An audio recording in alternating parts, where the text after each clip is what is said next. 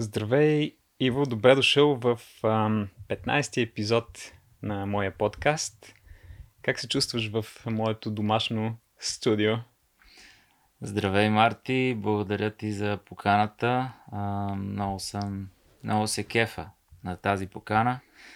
Много се кефа, че нали, точно с теб, а, точно ти ме покани на такова нещо, защото а, всъщност а, си голям, ще използвам думата виновник, но всъщност никакво чувство за вина не искам да, да споменавам. За моето влечение към състезанията, към приключенията в планината, за твоите видеа, видеята с Божо и въобще начинът ти на, на действие определено са ключово в развитието ми последните две години.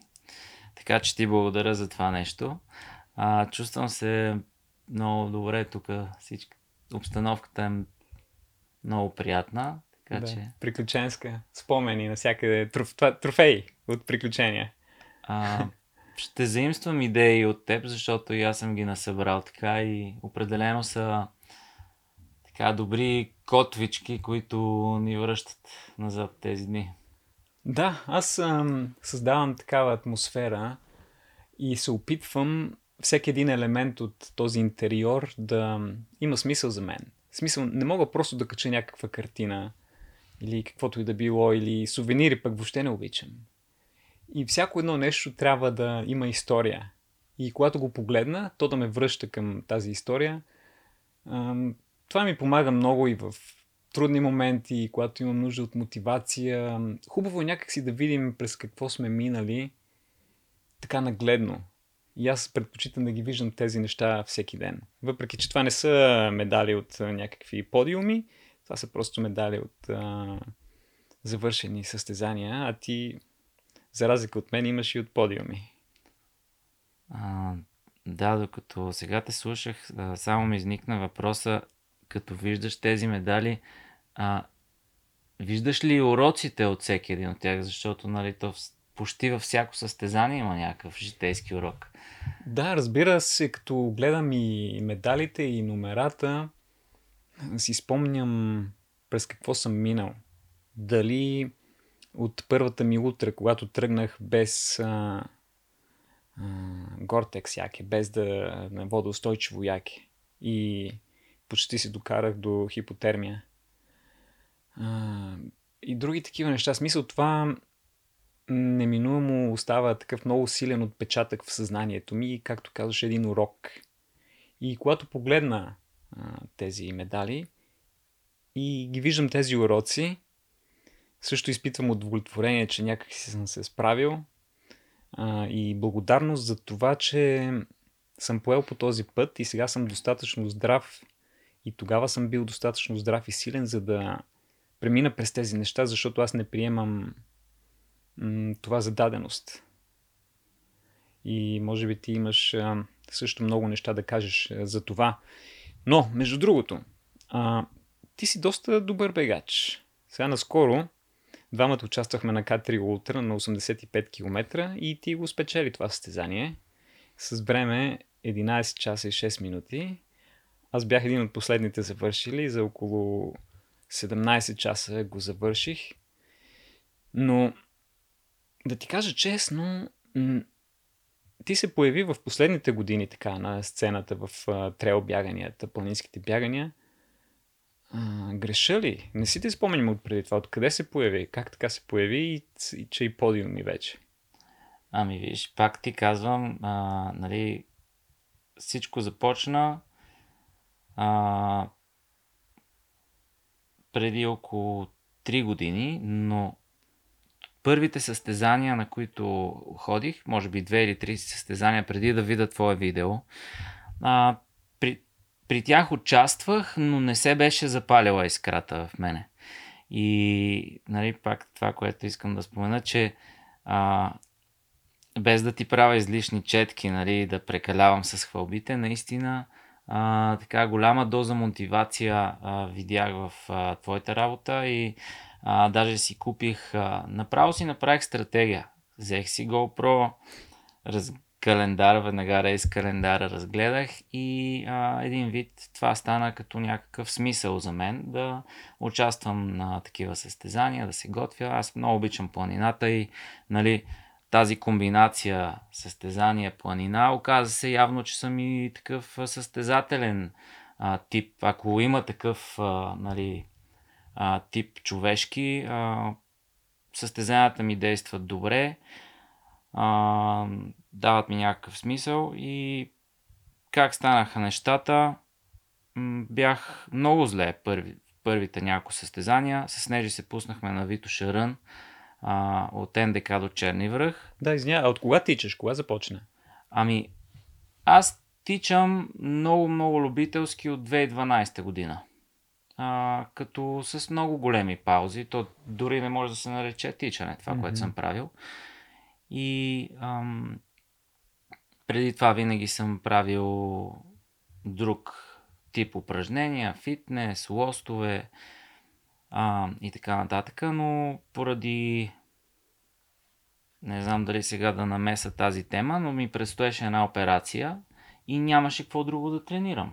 Реално погледнато, бях в Хановер, в Германия.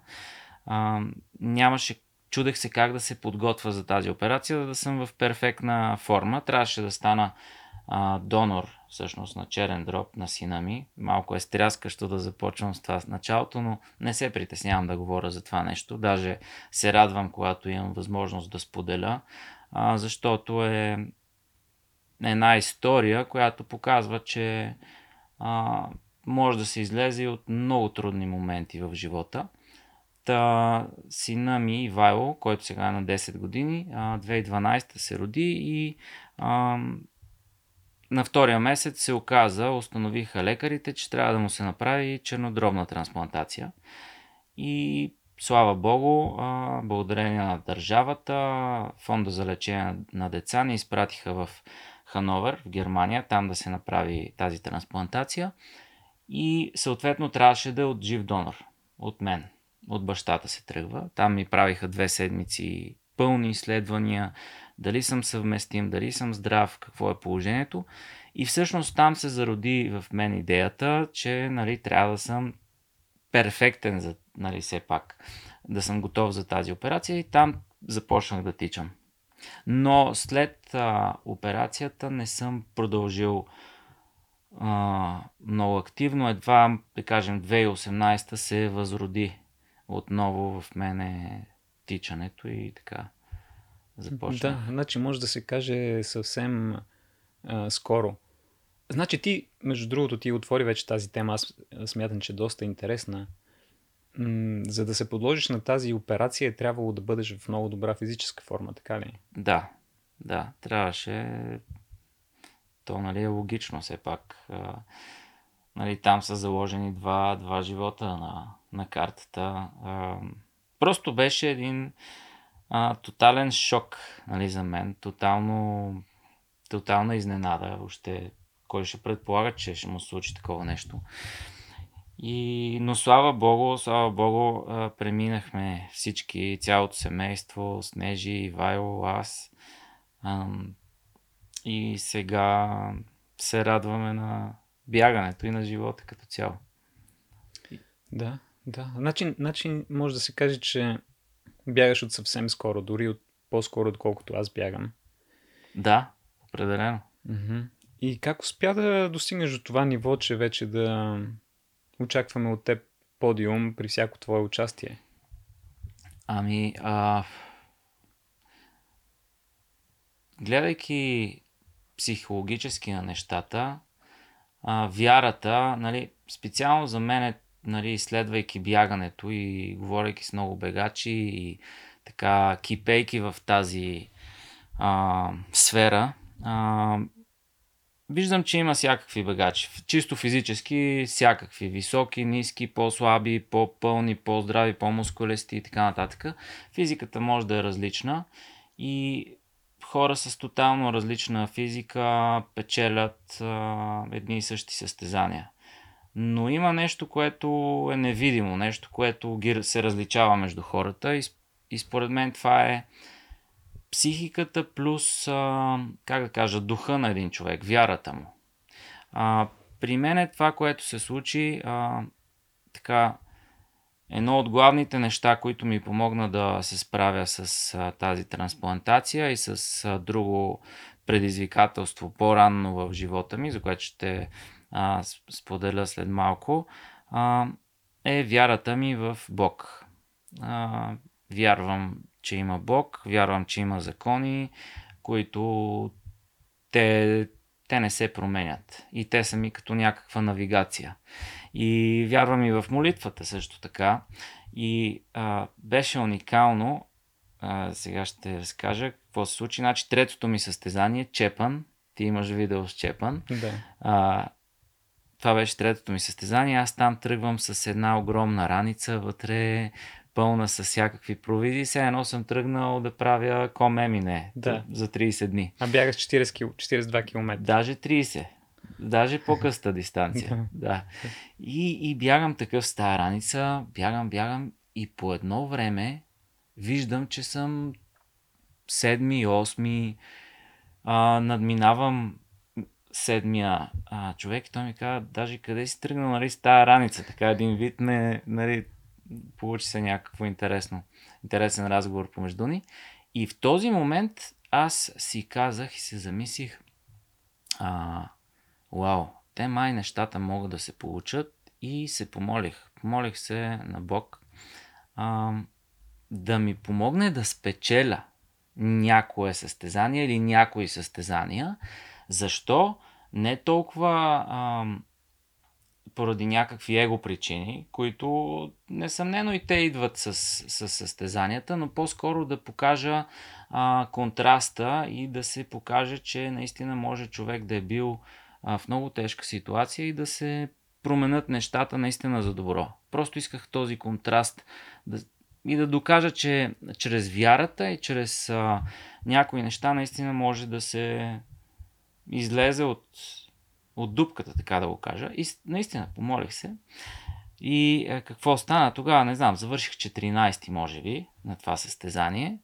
И следващата година така се впуснах а, почти всяка седмица на състезания. Може би 20, и- около 24-5 старта имах за следващата година, докато дойде датата на същото състезание. И определено се справях добре. На Орехово станах втори по средата на годината. Тренирах много, тичах с голямо желание, с голяма любов да отида дори сам до Черни връх. Просто си правих кефа.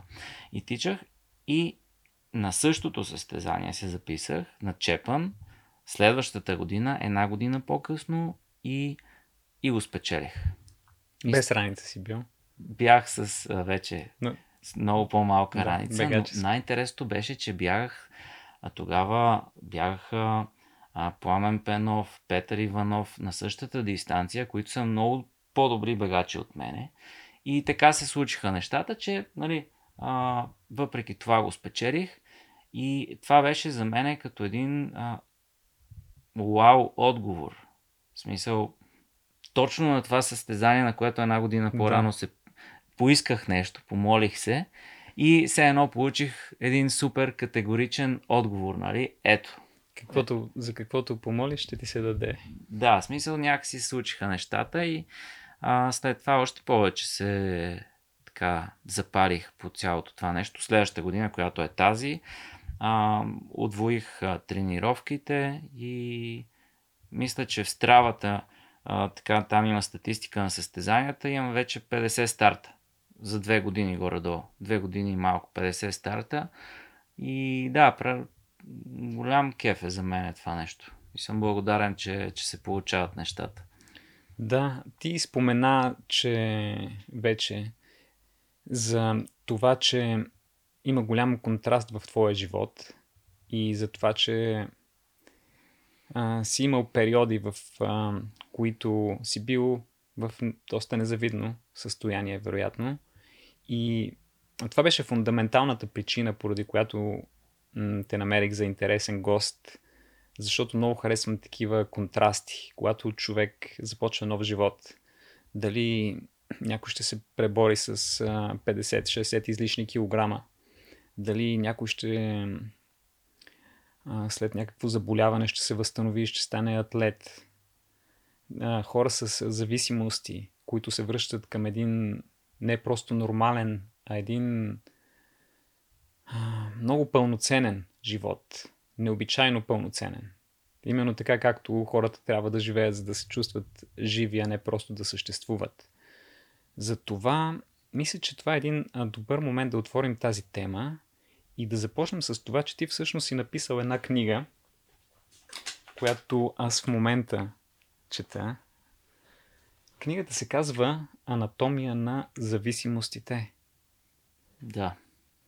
Да напишеш книга е сериозна работа и вярвам, че това има връзка с именно тази фундаментална причина на твоята коренна промяна. Така, разкажи ни повече.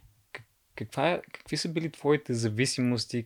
Как преборили се? Как беше борбата? Какво те накара да напишеш тази книга? Благодаря ти за, за, този, за това въведение и този въпрос.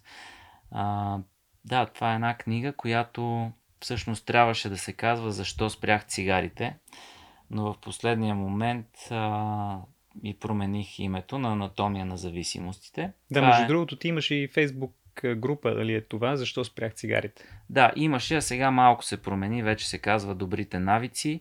Mm-hmm. Да си призная, а, последно време така фокуса ми не е там, а, за което може би трябва да се поправя. Но да се върна на историята за тази книга. Всъщност на 17 години попаднах в света на наркотиците. Както много други хора на моята възраст по това време. Това е преди 2000-та година. И а, някъде, ако не се лъжа, около 99-та започнах да употребявам хероин първо на фолио, после вече една година по-късно а, с, си го инжектирах. Тоест, а, станах, а, така да се каже, абсолютно долен наркоман. Да си го кажа директно, както си беше. А, правих неща, които въобще не би могло да се гордея с, с тях. А, сигурно половината от тях даже не бих искал и да споделя. А, не се притеснявам да говоря за, за трудните моменти, но наистина а, ако седна с една химикалка и един лист сега, така насаме на спокойствие и си дам задачата да се върна в онези дни и да се сетя какво съм правил, сигурен съм, че ще изровя от себе си неща, които, които не са приятни. А, слава Богу, обаче 2007 година, след над 10 комуни, а, сумарно съм влизал може би 10 пъти в наркокомуна и всякакви опити, метадонови програми, влизане в лудница, проблем с а, полиция дори, всякакви такива неща. Слава Богу, 2007 година а, беше последната ми доза хероин. А, Колко време приема хероин? Еми, общо около 10 комуни и 10 години се връзва цялата ми авантюра, така наречена с хероина, като имах паузи. А, бил съм на 19 години, т.е. в самото начало, може би около, около 2 години след старта ми, а, нещата рязко се влушиха и а, нашите, родителите ми, ме изпратиха в първата ми комуна в Испания, където бях а, 14 месеца година и малко. А, тогава, по това време, ми беше трудно да бъда там. Чувствах се не на мястото си, исках да си тръгна, а, мислих, че светът е мой. А, но в последствие, връщайки се назад в тези дни, мислейки за тази комуна, тя ми е дала толкова много в живота, толкова много база, която полезна база за мен, че просто даже така с много приятни чувства изпитвам, връщайки се назад в тези дни в комуната. Наистина, дълга е темата, с какви хора се запознах, какво беше там. А, върнах се в България на още бях много млад, а, върнах се много различен, много напомпан, там се работеше и се ядеше, в общи линии това беше. За първи път там по-сериозно нали, чух за, за Бог, също така тя е и религиозна. А, там се говори за, за Бог, за а, Новия Завет. А, и вър, връщайки се оттам, върнах се много така различен физически, но психически не бях озрял и две седмици по-късно отново бях със същите хора и отново започнах пак. И при хероина всеки един рецидив, и не само при хероина, и при хазарта, и при другите зависимости, всеки един рецидив, по мои наблюдения, е по-тежък от предишния. И много по-бързо човек се връща в същото положение, че дори в по-тежко, отколкото преди това. Аз много бързо нещата загробяха, а нашите пак разбраха и оттам почнаха едни едни тъмни години за мене. Продължиха тъмните години, където влизах в комуна за няколко седмици, излизах.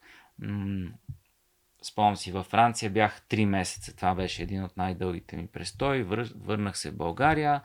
Пак не успях. После започнах метадонова програма, което е така най-големия ужас, може да се каже, метадона, защото реално метадона уж да а, има целта да помогне на хероинозависимите, но ги обрича на един много дълъг ужас. Спирането на метадона е много трудно нещо. Почти невъзможно е.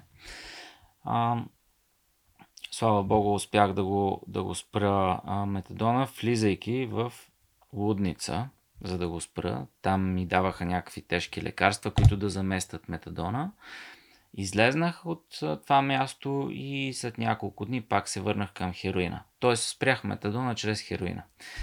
И а, така до 2007 постоянно опити. Всяк... Бях, бил съм много пъти на ръба да, да си замина. А, живота на родителите ми е бил пълен ужас. А, живота на бабите ми и дядовците също е бил под постоянен стрес. Аз съм ги крал, аз съм ги лъгал, те се притеснявали за мен.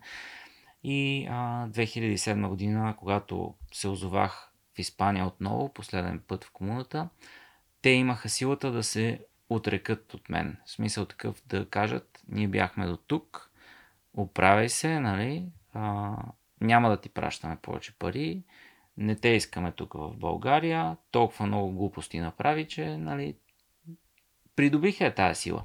И слава Богу, това, ми, това беше едно от ключовите неща да а, аз да се оправя, защото докато те ми помагаха, аз не се оправях.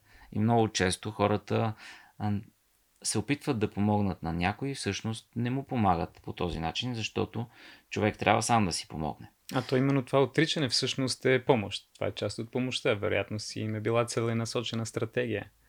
Ами те до такава степен бяха бърнаутнали от мен. Mm-hmm. В смисъл, прегоряли, че... Трябва да се направи нещо ново. Те вече чисто емоционално са го взели това решение, според мен. Те не са имали друг избор.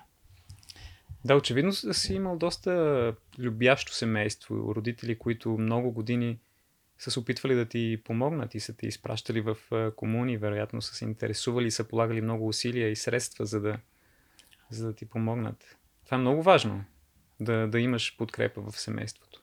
А, относно подкрепата, значи аз мисля, че е много важно, когато говорим за зависимости, да кажем а, какво е зависимостта. А, една много яка сентенция, която наскоро достигна до мен, е всъщност следната. Тя не съм аз измислил, Габор Мате я споделя, той е експерт по зависимостите. А, повечето наркотици те са болко успокояващи.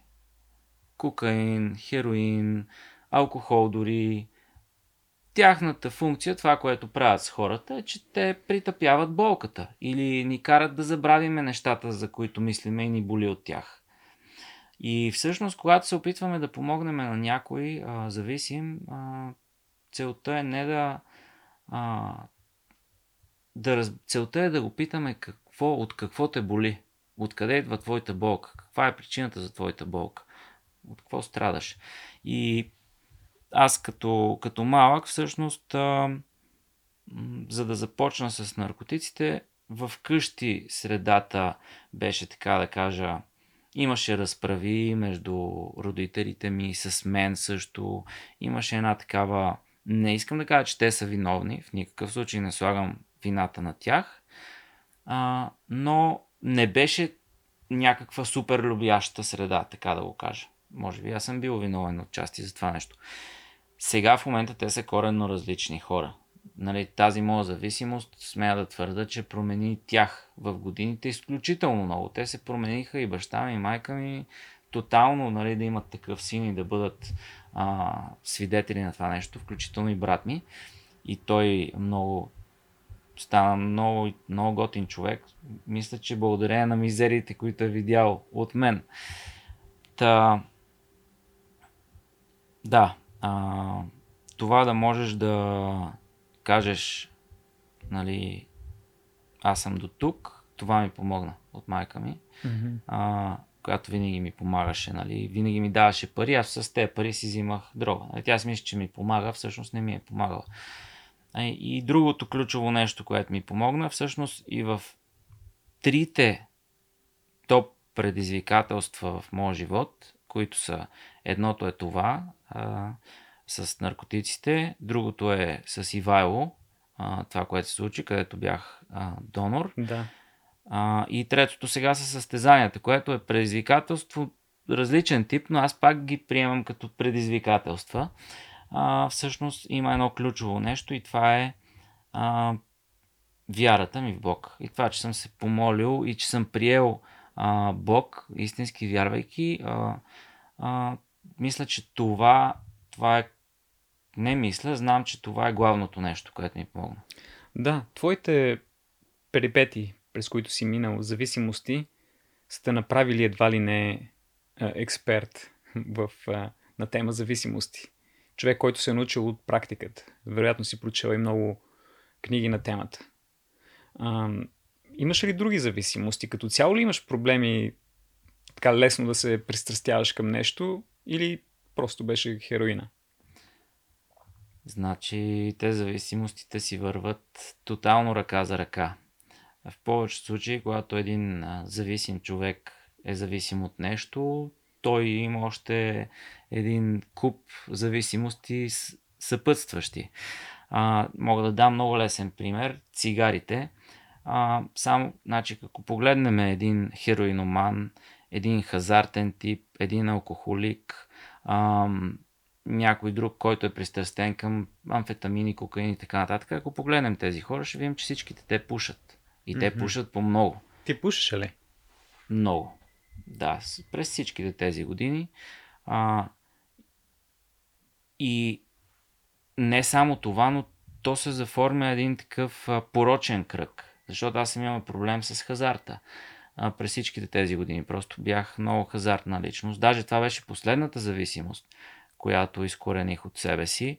А, интересното е, че хората, които имат зависимости, защото аз смятам, че човек няма само една зависимост. Когато има проблем, той има проблем с зависимостите.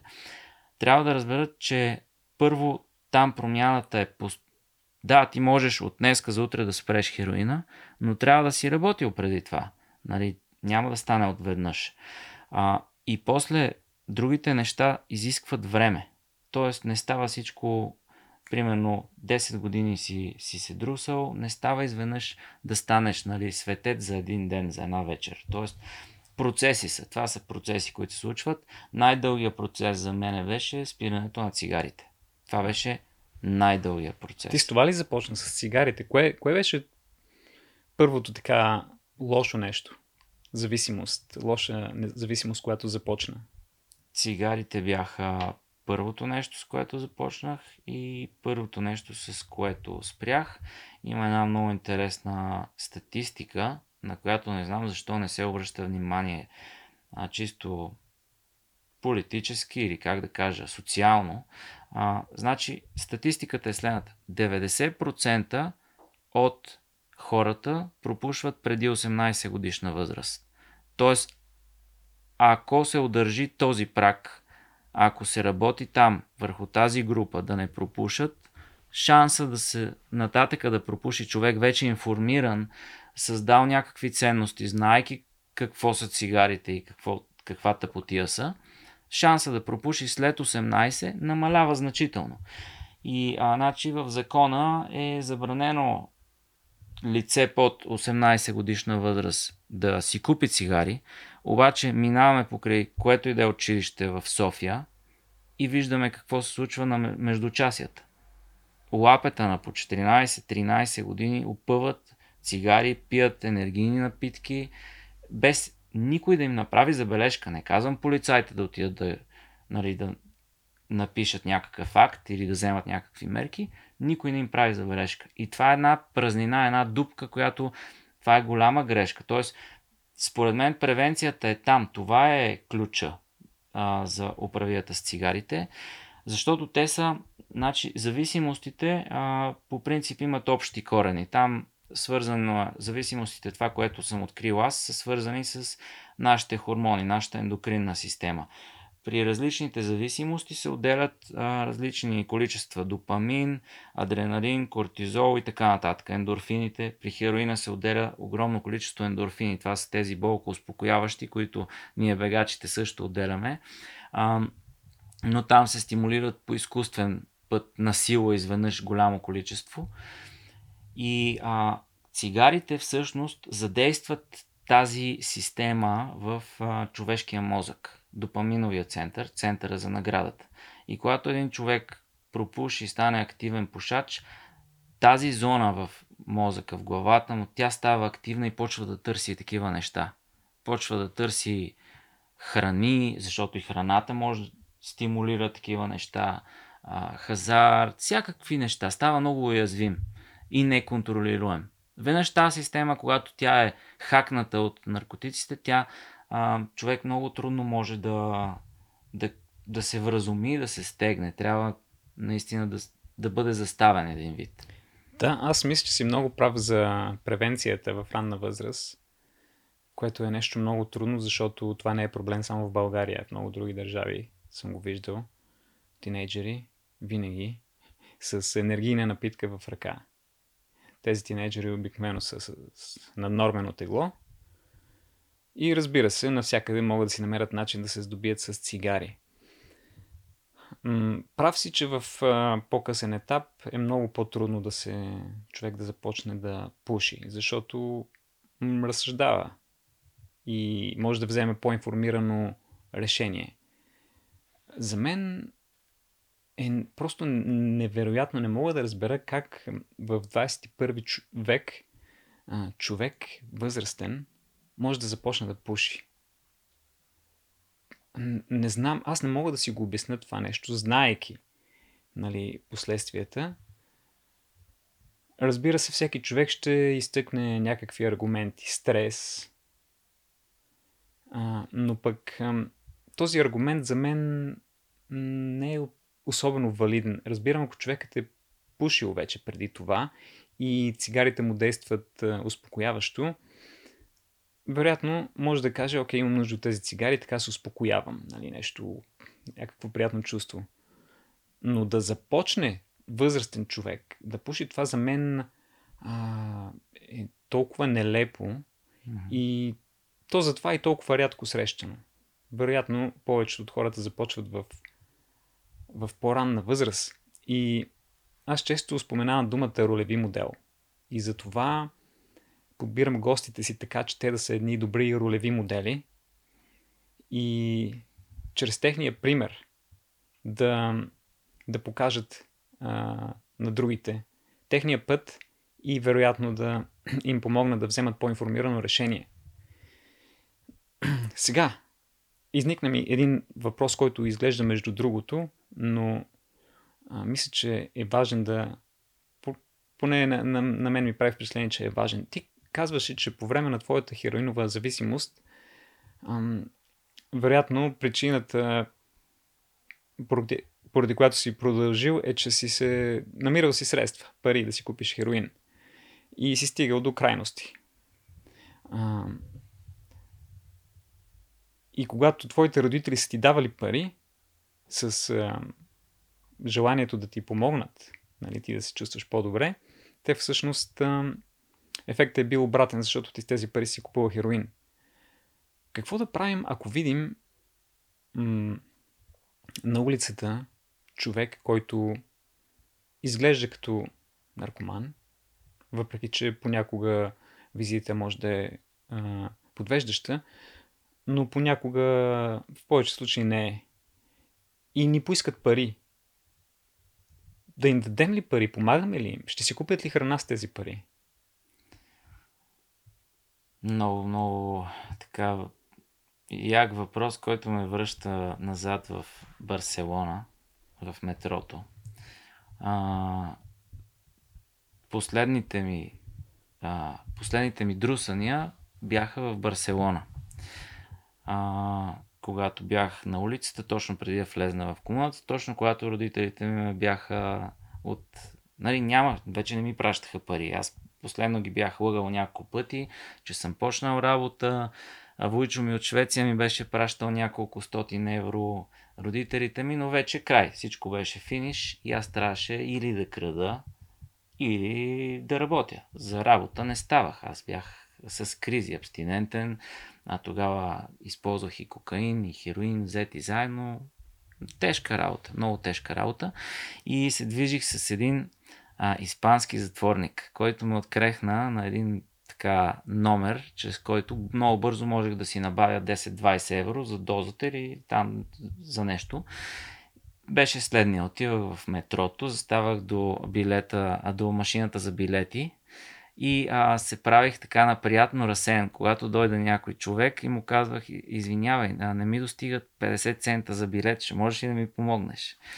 И а, спомням си последния път, а, така, а, бях в метрото, просих по този начин пари и бях събрал да, вече почти бях събрал за дозата си и един младеж, така с дълга коса беше, а,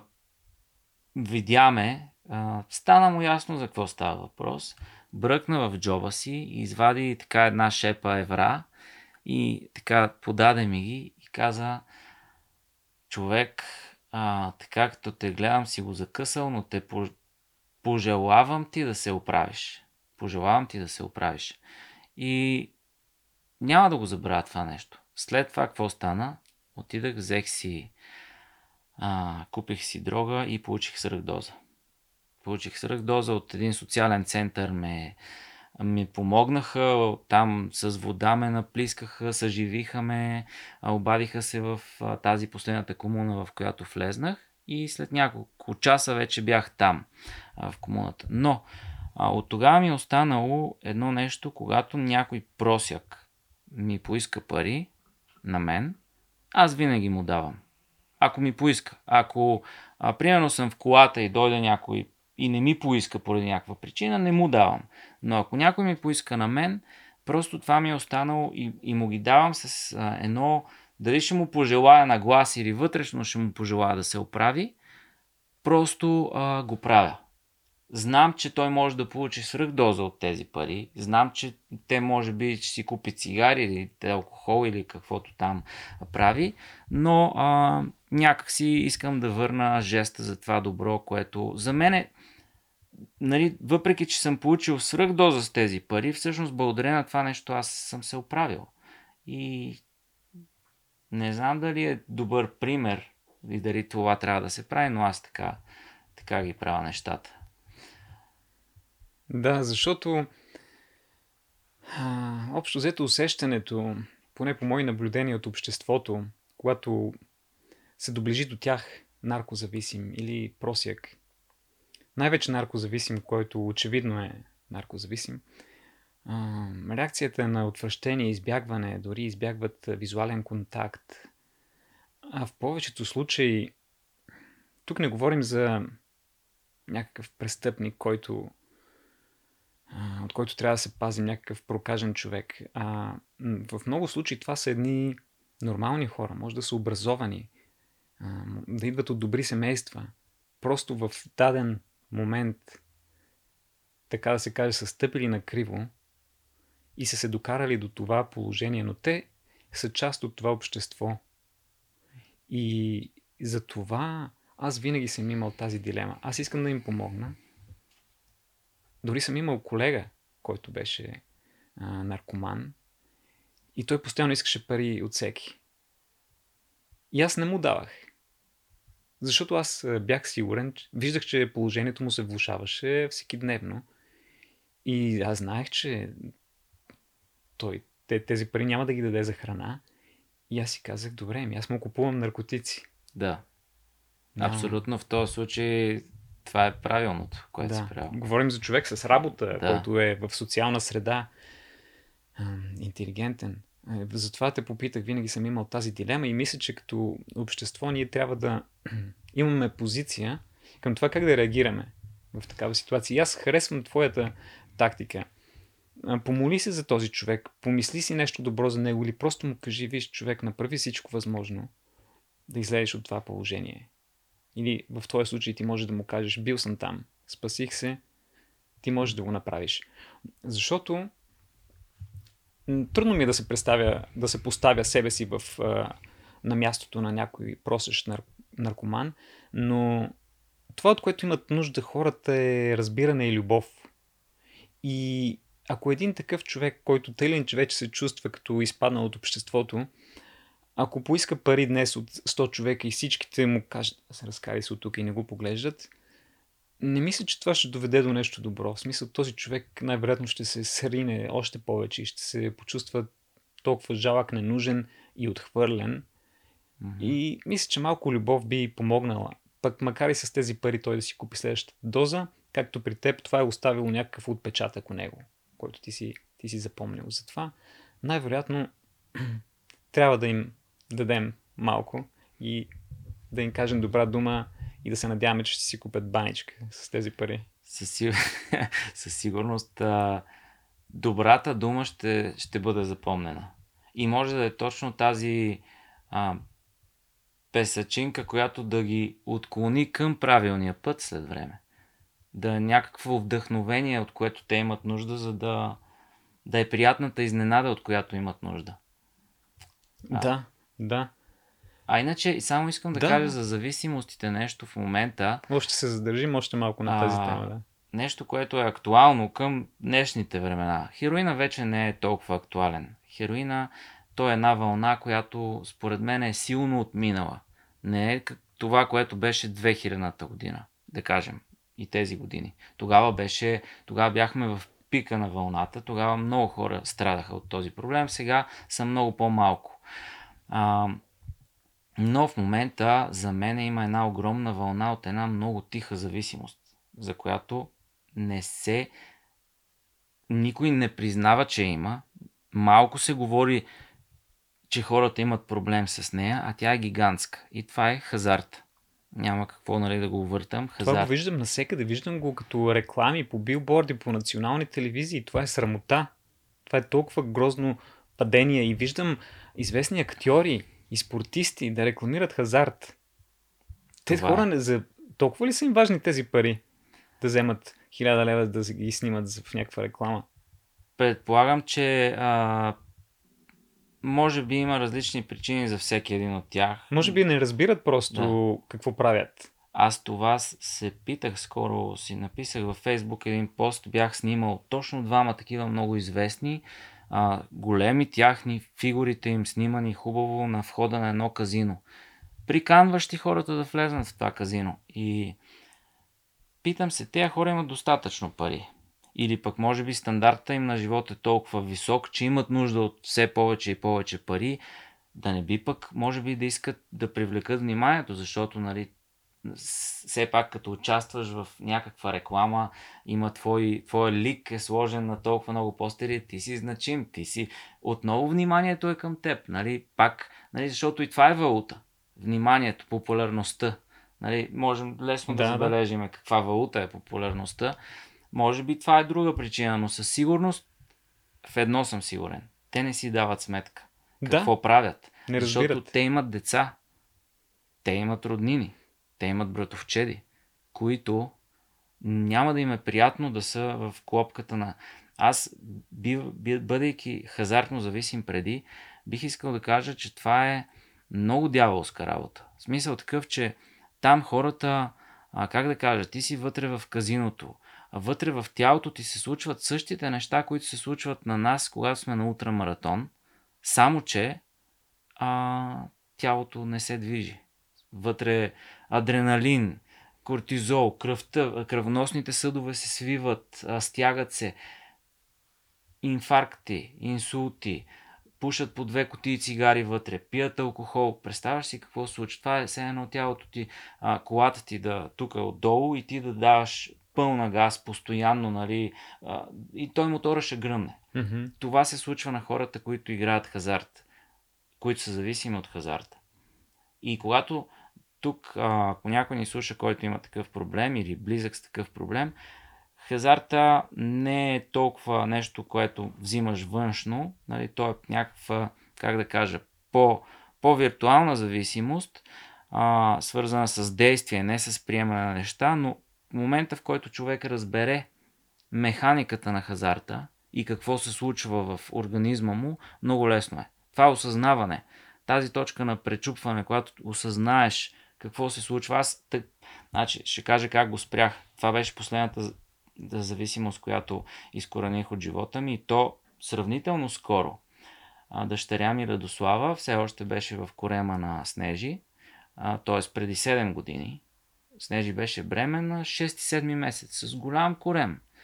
И аз се бях заиграл, имах няколко така сесии в казината. Първоначално всичко започна, викам си, много работа, много работя, изкарвам там някакви пари, но а, дошъл ми е до много стреса, ще отида малко да се разтоваря в казиното. Знам, че там ще загубя пари, ще отида е така да хвърля 100 лева. Нали? Извинението, което предполагам, че много хора си го казват.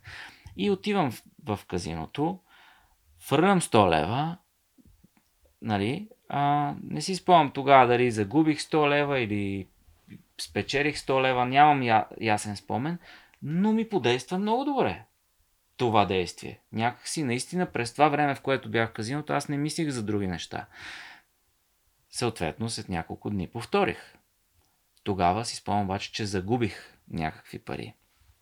Мисля, че 5-600 лева загубих и беше голям екшен. Даже и бири пих и какво ли още не беше. Изпаднах в някаква безтегловност. А на третото отиване вече тогава пък спечелих пари. И в един момент а, така се бях заиграл, а, вече емоцията да влезнеш в казиното, ти влизайки в казиното, пак казвам, забравяш всичко какво се случва. Там няма прозорци, няма часовници, има светлинни ефекти, сервират ти храна. Всичко е само удобство, така че да играеш.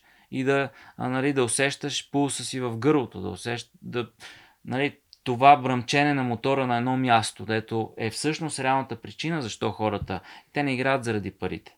Случвало се е хора да спечелят огромни суми пари, с които да си покрият всичко, обаче те искат тръпката. Те са заради тръпката отново в казиното и съответно загубват всичко и тотална трагедия. Самоубийства, депресии, а, тежки ситуации, разводи, а, много тежки неща.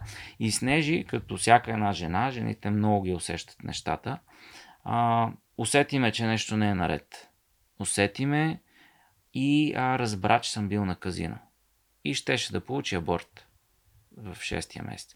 И представи си, аз съм спрял хероина, а, смятам се, че съм читав човек вече. Ивайло е окей okay след трансплантация, минали са няколко години, мисля, че 3 години, да, точно така беше на 3 години. И аз се озовавам в тази ситуация отново в някаква зависимост, отново някаква жертва и, и беше ми много трудно. Много, много неприятно се почувствах и тогава осъзнах всъщност, че става въпрос за една игра на емоции. И от тогава вече нали, това е изцяло зад гърба ми и, и е тежко, защото в момента това е огромно. Това е най, може би най-актуалното нещо. Само като видиш рекламите, може да си mm-hmm. да се съгласиш, че е така. Като да. видиш колко пари се излият те, за да го правят, значи има много жертви, които обаче не се чува нищо за тях. Никъде. Защото това е най-тихата зависимост. Никой няма да се похвали, че е такъв глупак и е загубил тези пари по този глупов начин. Никой няма да го направи. Аз съм виждал вътре в казината хора да лъжат къде се намират, какво правят. Аз самия съм лъгал. Такива много карикатур, карикари, а, такива ситуации, които наистина са на ръба на смешното вече. Да, дори напротив, не само, че не се дава гласност на всички тези загуби и проблеми, а дава се гласност на единичните случаи, в които човек е спечелил. Да речем, дали ще е лотария, дали ще е в казино, някой е спечелил тази сума и вече те го използват този човек като а, за маркетинг. Кукичка. Да, ето и го показват. Я кажи сега, дръж тази табела тук, колко си спечелил. А, така че тези случаи, на тези случаи се дава гласност. Но искам да те попитам, ти вече а, ни представи, че си минал през няколко зависимости. Цигари, хероин, кокаин. Мислиш ли, че има пък зависимост между зависимости? В смисъл, че има а, преход, да речем, м- ако започнеш с а, цигари, най-вероятно ще опиташ марихуана. Ако опиташ марихуана, най-вероятно ще... По-вероятно е да кажем, че ще преминеш на хероин. Съответно, това ще те отведе до а, хазарта. Нали? Не точно в тази последователност. Мисли, че е проблем дори а, да започнем с някаква, да я наречем, по малко проблемна зависимост. Нещо, което вече е прието обществото, като да речем тютюнопушенето или алкохола. Значи, а, според мен има абсолютно неразбиране на нещата и те не могат да се сравняват. Ще дам за пример марихуаната. Марихуаната е нещо, което лично на мене ми помогна да а, излезна от хероина. Много кратка история. А, аз преди да а, започна а, да употребявам хероин, а, употребявах марихуана а, пъти, а, така редовно. И а, обаче, а, когато започнах с хероина, тотално я спрях. Сметнах, че нали, тя ми носи някаква параноя, депресия и така нататък. И съответно даже бягах от нея. В смисъл такъв, че а, това за мен беше нещо супер отвратително. И единственият път, в който взех а, марихуана, а, в периода, когато бях наркозависим, тогава, а, когато бях на, на метадон, на хероин и метадон, тогава взех решение да, да направя невъзможното, разплаках се, взех решение да направя невъзможното, да влезна в лудницата, нещо, което беше нали,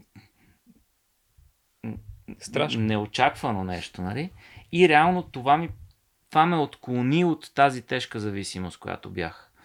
А, и примерно за мен не може, защото тя е поставена в супер много хора се лекуват с марихуана.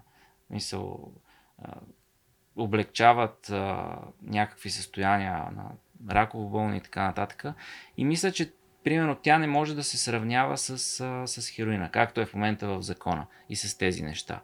Сега, а, неформирани деца да пушат марихуана, абсурд, нали? Това няма... Непълнолетни. Да, но м- не се познават. Според мен а, категоризирани са нещата така, че просто има несъответствие между тях. Да, имаш преди, че марихуаната не може да е заедно с хероина в се разглежда по един и същи начин. абсолютно. За мен цигарите са по-вредни от марихуаната.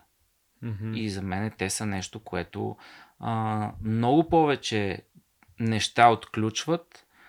А, да, друг пример мога да дам. А, когато също така в периода, в който се върнах от, а, от Испания 2007 година, аз все още бях, а, имах влечение към тези неща. Пиех алкохол, а, даже някой а, край, края на седмицата, в смисъл подпиех алкохол, имам предвид не че просто се, си казвах на здраве, ами злоупотребях, напивах се. А, и то както си трябва. И тогава петък вечер и кокаин и разни такива неща. И Впоследствие, все още тогава не, не, не бях пробвал а, отново марихуана и няколко, няколко пъти, когато, когато пробвах, всъщност това, как да кажа, пак все едно ме вразуми и тогава спрях да правя тези изцепки с алкохола, с другите неща и постепенно всички тези неща останаха зад мен.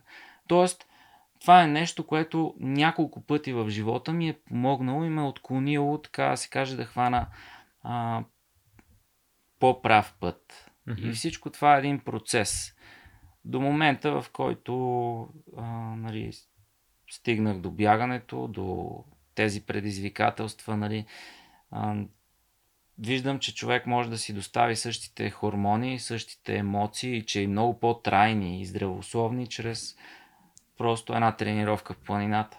Да, това е много важен момент и аз съм го казвал няколко пъти, че идеята за забавление, като кажеш на човек думата забавление, какво си представяш и общо взето, вероятно почти всички хора ще си представят някаква картина в някакъв, някаква дискотека, хората пият и танцуват. Забавление. А, обаче идеята за забавление смисъл, ако се замислим, е човек да изпита положителни емоции. И така, просто за примера, да речем, че има една, хипотетично има една скала за измерване на емоциите, положителните емоции на щастието, може би да го наречем, от 1 до 10. Според мен, а, м- защото аз когато не знаех, че има други начини човек да се забавлява и си мислих, че е това. Сега в петък, събота с приятели отиваме. Не съм злоупотребявал с алкохол, но съм си пил, пивал няколко чашки за настроение. И виждам ги хората, нали, изглеждат ми окей, нали, че се забавляват, но нищо особено. И понякога и аз съм се забавлявал по този начин, докато аз не открих, че има други начини за забавление. Това да а, се кача до висок връх в планината или усещането, че мога да тичам 40 км и по време на това тичане на 300 км или по-дълги дистанции на 80 100 км да се отключат някакви хормони, емоции от щастие и просто а, тогава направих това сравнение и си казвах, чакай аз преди, като съм се забавлявал по баровете, съм си мислил, че съм се чувствал щастлив, но то е било нещо, което е, е толкова далеч от щастието, което изпитвам аз в момента по този начин. И ако сега мога да кажа, че съм се чувствал на някои моменти щастлив по скалата от 1 до 10, десета степен, а, то вече тези забави с музика и с приятели ми се струват степен 2 на скалата от 1 до 10.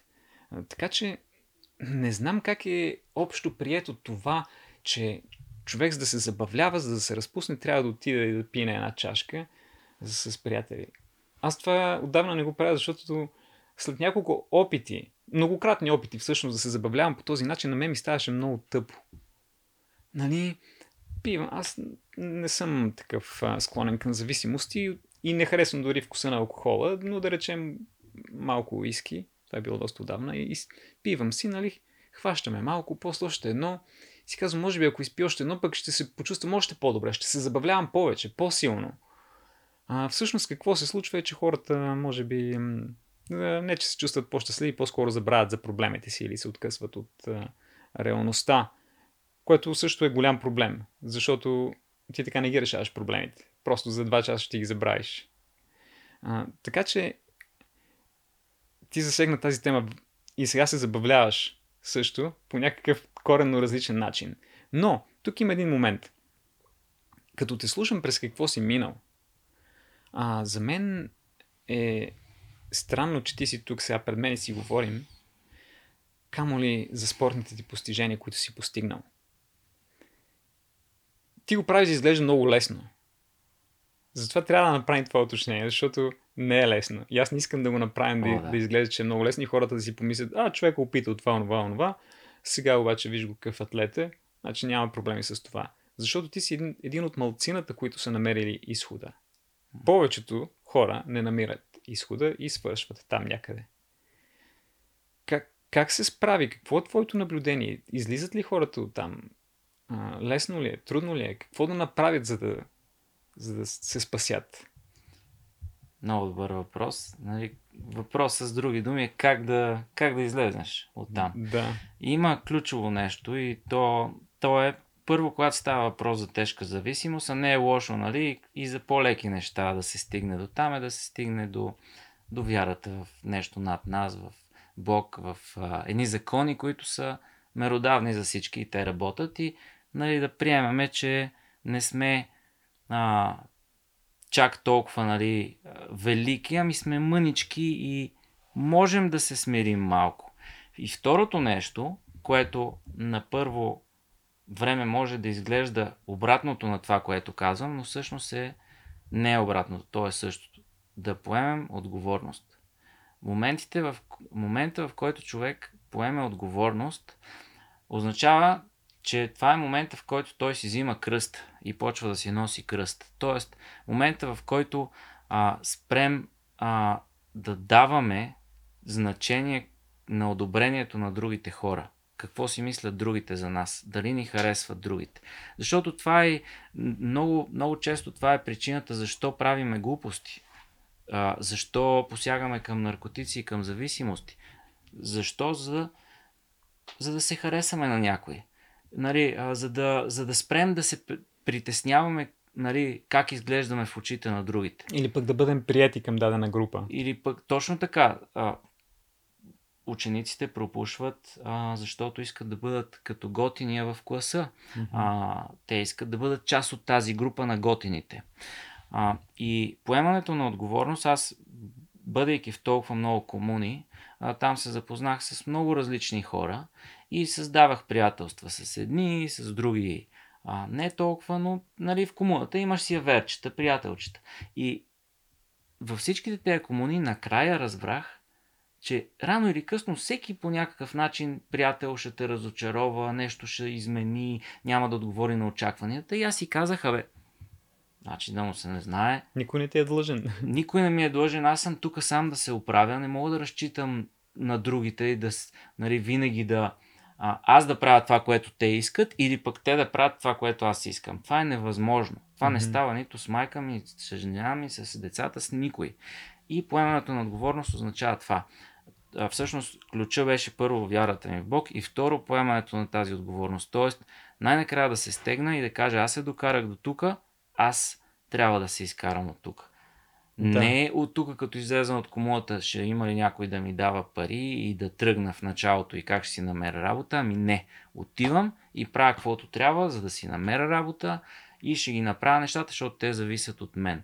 Спирам да, да мисля какво мислят другите за мене. Спирам да искам да, да съм приятел с този или онзи. Той, ако е правилният човек, ще, ще бъде при мен. Ще бъдем приятели.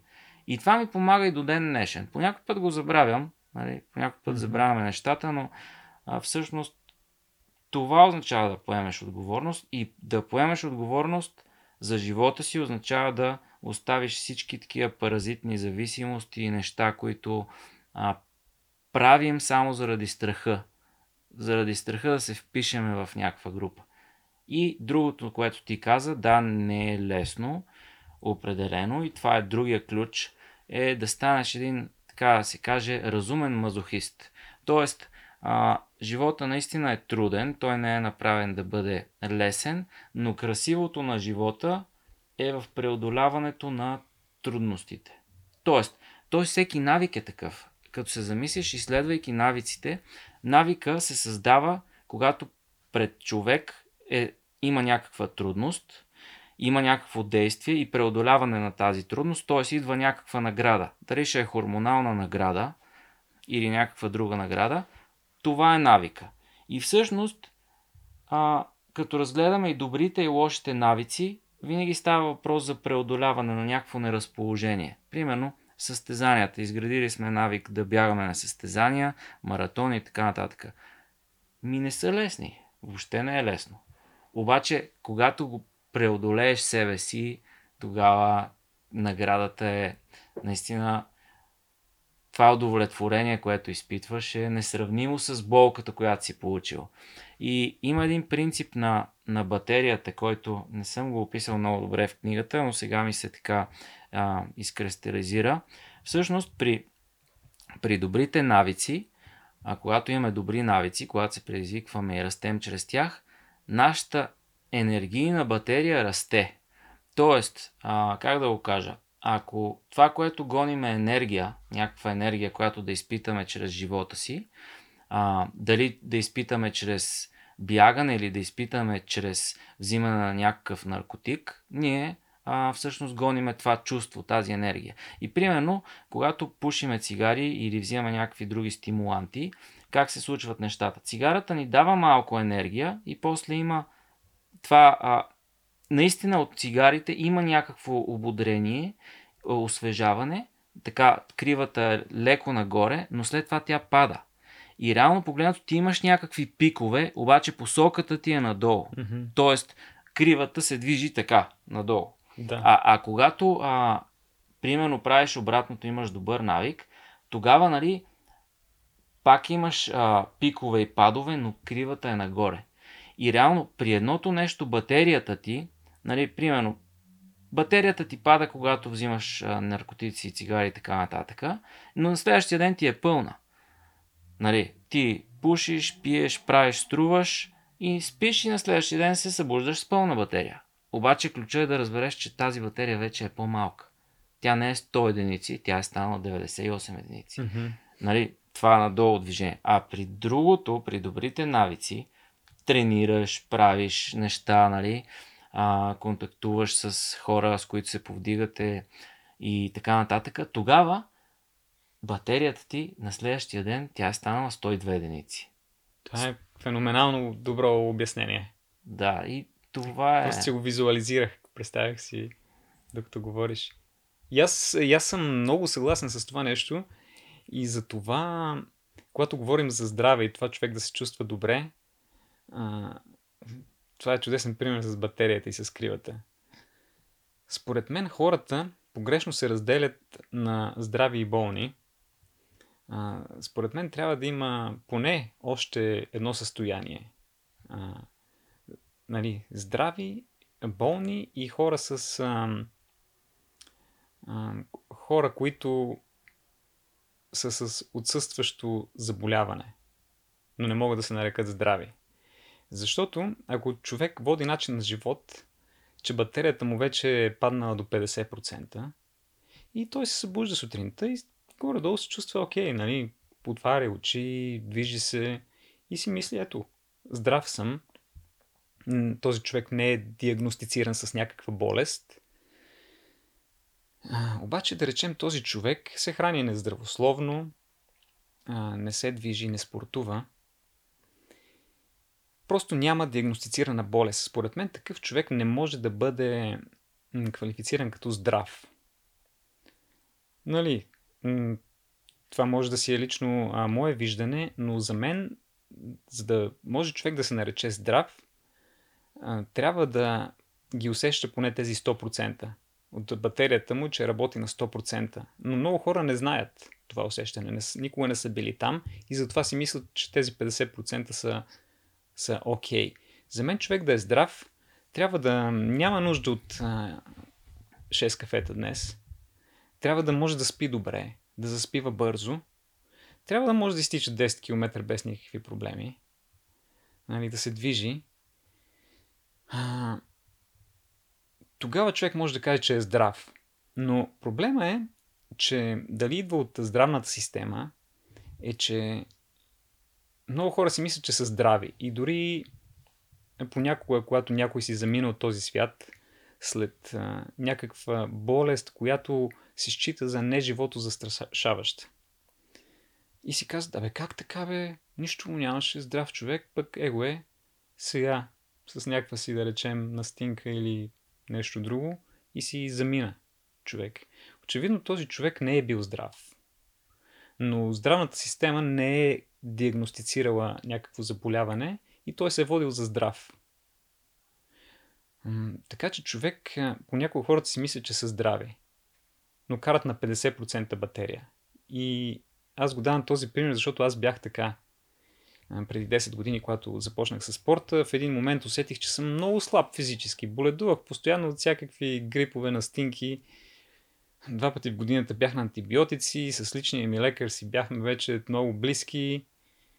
Постоянно някакви лекарства, не можех да изтичам и 2 км. А не съм бил с наднормено тегло, не съм пушил, не съм употребявал, злоупотребявал с алкохол. Просто от некачествена храна и обездвижване – аз бях свалил батерията си до 50%. И по принцип нямам а, никакъв афинитет към пристрастяване към каквото и да било, но това към което сега съм адски силно пристрастен е това е да се чувствам здрав и да се чувствам добре в тялото си. Усещането да знам, че съм силен, а, това, че не съм боледувал вече 6 години от нищо. Може би някаква хрема да ме е хванала за 2 дни. Лекарства не съм приемал вече за същия период от време. Това е към което съм пристрастен. Няма по-вкусно нещо, нещо от това да се чувстваш здрав, силен, мозъкът ти да работи. Да, пия едно кафе сутрин, но нямам нужда от 6 кафета да ме поддържат през деня, камо ли пък енергийни напитки. А, и ти сега като горе-долу визуализира с твоята схема нагоре и надолу и батерията, а, просто някакси обогати картината ми. Защото в такива раз, разговори човек, а, дори докато говори, започва да разбира нещата, нещата по-добре. Така че се радвам, че го спомена това нещо. Още съвсем малко ще се задържим на, на, на темата за пристрастията, твоето така, чисто човешко падение и книгата ти. Поддържаш ли връзка с а, твоите дружки от комуните? Има ли, чуваш ли неща за тях? Те справиха ли се? Има ли хора, които вече необратимо не са се справили? Имаш ли наблюдение или просто вече си поел по своя нов път? А, първото нещо по темата, което мога да кажа е, че човек вижда това, което е. Тоест, много интересно, винаги съм си мислил, добре бе, защо аз като спра да се друсам, изведнъж изчезват всички наркомани. Като не, нали, човек а, общо взето вижда нещата, които са в синхрон с неговите ценности, така да го кажа. И когато аз съм поел по един такъв път сега да спортувам по 15 часа на седмица и да а, правя други неща, просто фокуса ми не е там. Аз mm-hmm. не виждам наркомани, аз не, не се срещам с наркомани, не виждам, просто те не са там. Но със сигурност има. Има наркомани. Има много оправили се хора. Значи, трябва да знаеме нещо изключително важно е, че да, ти може да си на 50% батерия, може да си на 20%, може да си на 5%, защото аз съм имал моменти, когато съм бил 5%. В смисъл, живо зомби. Много зле съм бил. Физически съм бил изключително зле. А сега може да съм супер, да печеля състезания, наистина. Просто не мога да повярвам каква разлика има в живота ми. И, и точно за това се бях помолил да, да се. Нали, Бог, не искам да изпадам в някакъв див рели, дива религиозност и сега, нали, тук да проповядвам, да правя църква и така нататък. Може някой ден, не знам, но не е това идеята ми. Но искам да покажа, че тези неща работят и че човек може да е много зле, батерията му да е много зле и единственото нещо, което а, е проблема в случая да е някакъв ментален блокаж, умствен блокаж и невярване. А, отдаване на страха. Има много хора, които а, си казват, аз познавам такива хора и съм имал много такива разговори, а, примерно, здраво момче, право момче, обаче пуши по две кутии цигари на ден, пие по 10 бири на вечер и така нататък. И примерно виждам го а, и нещо става въпрос и му казва, понеже знам, че е карал колело, знам, че е тичал преди и нали, си питаме викам, що не се раз, раздвижиш, що не направиш нещо. И той, а, с тези цигари не мога да тичам. Тоест, много хора имат умствени блокажи, които им сега направили са нещо, изпушили са някакви цигари, пили са нещо и заради това нещо те не предприемат действия в положителната насока, но продължават да си дълбават надолу и да си правят тяхните неща. И това не е защото са с а, слаба батерия, това е защото имат някакъв ментален блокаж, който мисля, че един такъв разговор като нашия, информация а, и нали, правилните хора в правилните моменти могат да помогнат тези ментални а, вярвания а, да се преодолеят. Защото всичко тръгва от там. Според мен, всеки един човек, независимо колко килограм е, независимо а, колко е зависим, колко го е закъсал, той може да, да се промени тотално. Може да промени живота си тотално. Да, ако иска да печели ултрамаратони, ако иска да стане футболист, ако иска да стане дори певец, ако го иска много, може да, да стане. И да има вяра, най-вече.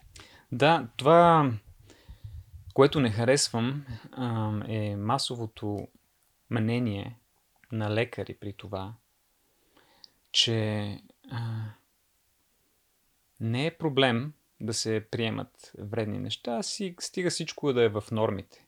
И аз толкова често съм чувал лекари с много годишна практика, дори били гости на... Аз ги чувам докато са гости на национални радиа и телевизии.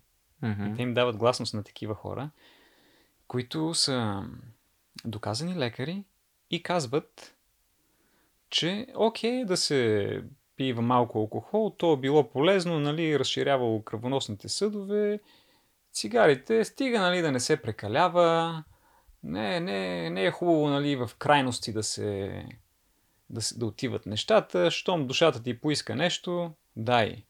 Мисля, че това е идващо от устата на медицинско лице, трябва да се криминализира.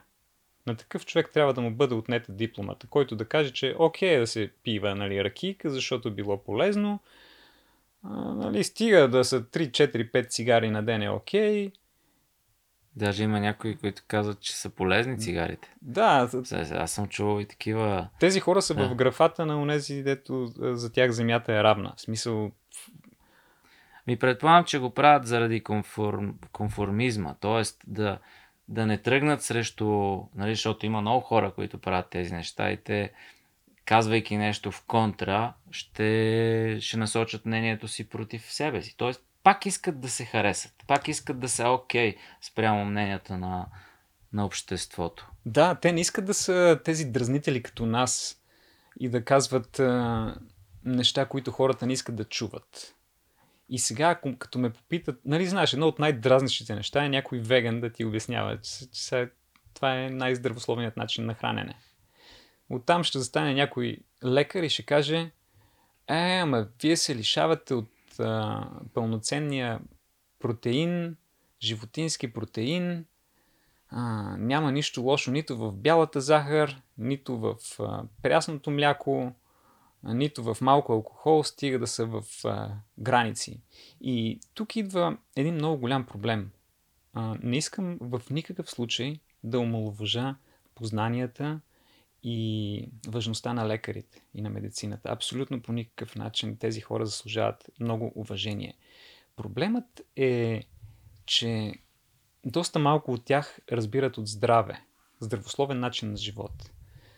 Те разбират от болести, могат да диагностицират болести, могат да третират болести. Но поне базирано на моя опит, когато съм говорил с лекари или съм слушал лекари, а, когато ги попитат как да, как да бъдем по-здрави. И те общо взето започват да говорят пълни глупости. Неща, които ми се струват прочетени от някакви соц книги от преди 30 години и неща, които си се повтарят, повтарят, повтарят. Да, но науката се променя, изследванията се променят, идват нови резултати и се, и се а, показват други неща, други факти. И виждате как неусетно ние преминахме от зависимостите към а, начина на хранене. Но искам официално да затворим темата на зависимостите и продължаваме с а, темата хранене и здравословен начин на живот. Кажи ми, коя беше най-трудната ти зависимост, с която се справи? От кое ти беше най-трудно да се оттървеш? Коя напаст? А, мисля, че определено, нали, чисто да си го кажем, а, в очите хероина беше най-трудното нещо, защото това е нещо, което те завладява до мозъка на костите си и в частност дори метадона, защото той е пак опият. Но човек има много, много ментални зависимост. Може да бъде зависимост да отлагаме, може да бъде ам, всякакъв вид зависимост. И според мен една от целите на човек е просто да малко по малко да се отървава от страха в живота си, да разбира какво, що е това нещо страх, каква сила е страха. А, защото аз, между другото, също съм така голям фен съм, ако мога да използвам тази дума фен, на учителя Петър Дънов. Той много ми помогна. А, когато минах през а, това с а, трансплантацията изчетах сигурно 50 книги на, на учителя Петър Дънов и той казва едно много, а, много нещо, което е много важно човек да го разбере. Това, в което вярваш, това, за което си мислиш, често и редовно, това, в което вярваш, то ще се случи. Но и това, от което се страхуваш, и то ще се случи. И това е нещо изключително вярно. И, и за мен е много важно човек да разбере, да се опитва да разбере страховете си и да ги трансформира в вяра. Защото ако се води от страховете си, ще отиде на места, на които не иска да бъде, със сигурност. Мислиш, че едва ли не... Правилно ли разбрах, че подсъзнанието ни може би ще ни отведе към някакви места, както казваш, това от което се страхуваме, вероятно ще се случи. Той е като магнит. Те, вярата и страха са като а, два полюса на една и съща супер сила. Тя, това е някаква супер сила, човешка сила. Въпросът е такъв, че страха е тя е деструктивна сила, нещо, което ни разрушава, нещо, което има силата да прави неща, да сътворява някаква реалност в живота, но тя е деструктивна. Докато вярата, тя е обратното нещо. А вярата именно ни отдалечава от страха. Да, като вяра имам предвид вярата в положителното. Mm-hmm. Защото, нали, той страха е вид вяра, но в отрицателното. А, така може да се каже. Да. В книгата ти говориш за това колко е важно да разберем проблемите и говориш за това да разберем цигарите. Как, какво означава да ги разберем тия цигари? А, в частност за цигарите, конкретно, но така можем да извадиме модела и да го приложим във всяка една зависимост. Цигарите ни дават, те са като бърз кредит. Те ни дават наготово минутка щастие, т.е. запаваш цигарата, освобождава се допамин, там има една омагиосана спирала, която съм описал в една от главите а, на книгата. Освобождава се малко допамин, след което в комбинация с адреналин и други хормончета, които ни карат да се чувстваме приповдигнати. Може да променят посоката на мислите ни дори. Ако се притесняваме за нещо, изведнъж да спреме да се притесняваме за нещо. Но това е само една минута. После се появяват другите хормони, кортизол и така нататък, които почват да капят капка по капка, много лекичко и неусетно, дори неусетно, но те, те са тази лихва, която плащаме. Тоест, какво се случва? Пушим една цигара, пика нагоре, нали, нагоре тръгваме с чувствата, обаче след това почва да капе този кортизол, който неговата дължина е доста по-дълга, отколкото а, тази на допамина, на първоначалните хормончета. И съответно, след някакво време, имаме нужда от следващата цигара, за да оправиме този проблем, този пад, в който сме влезнали.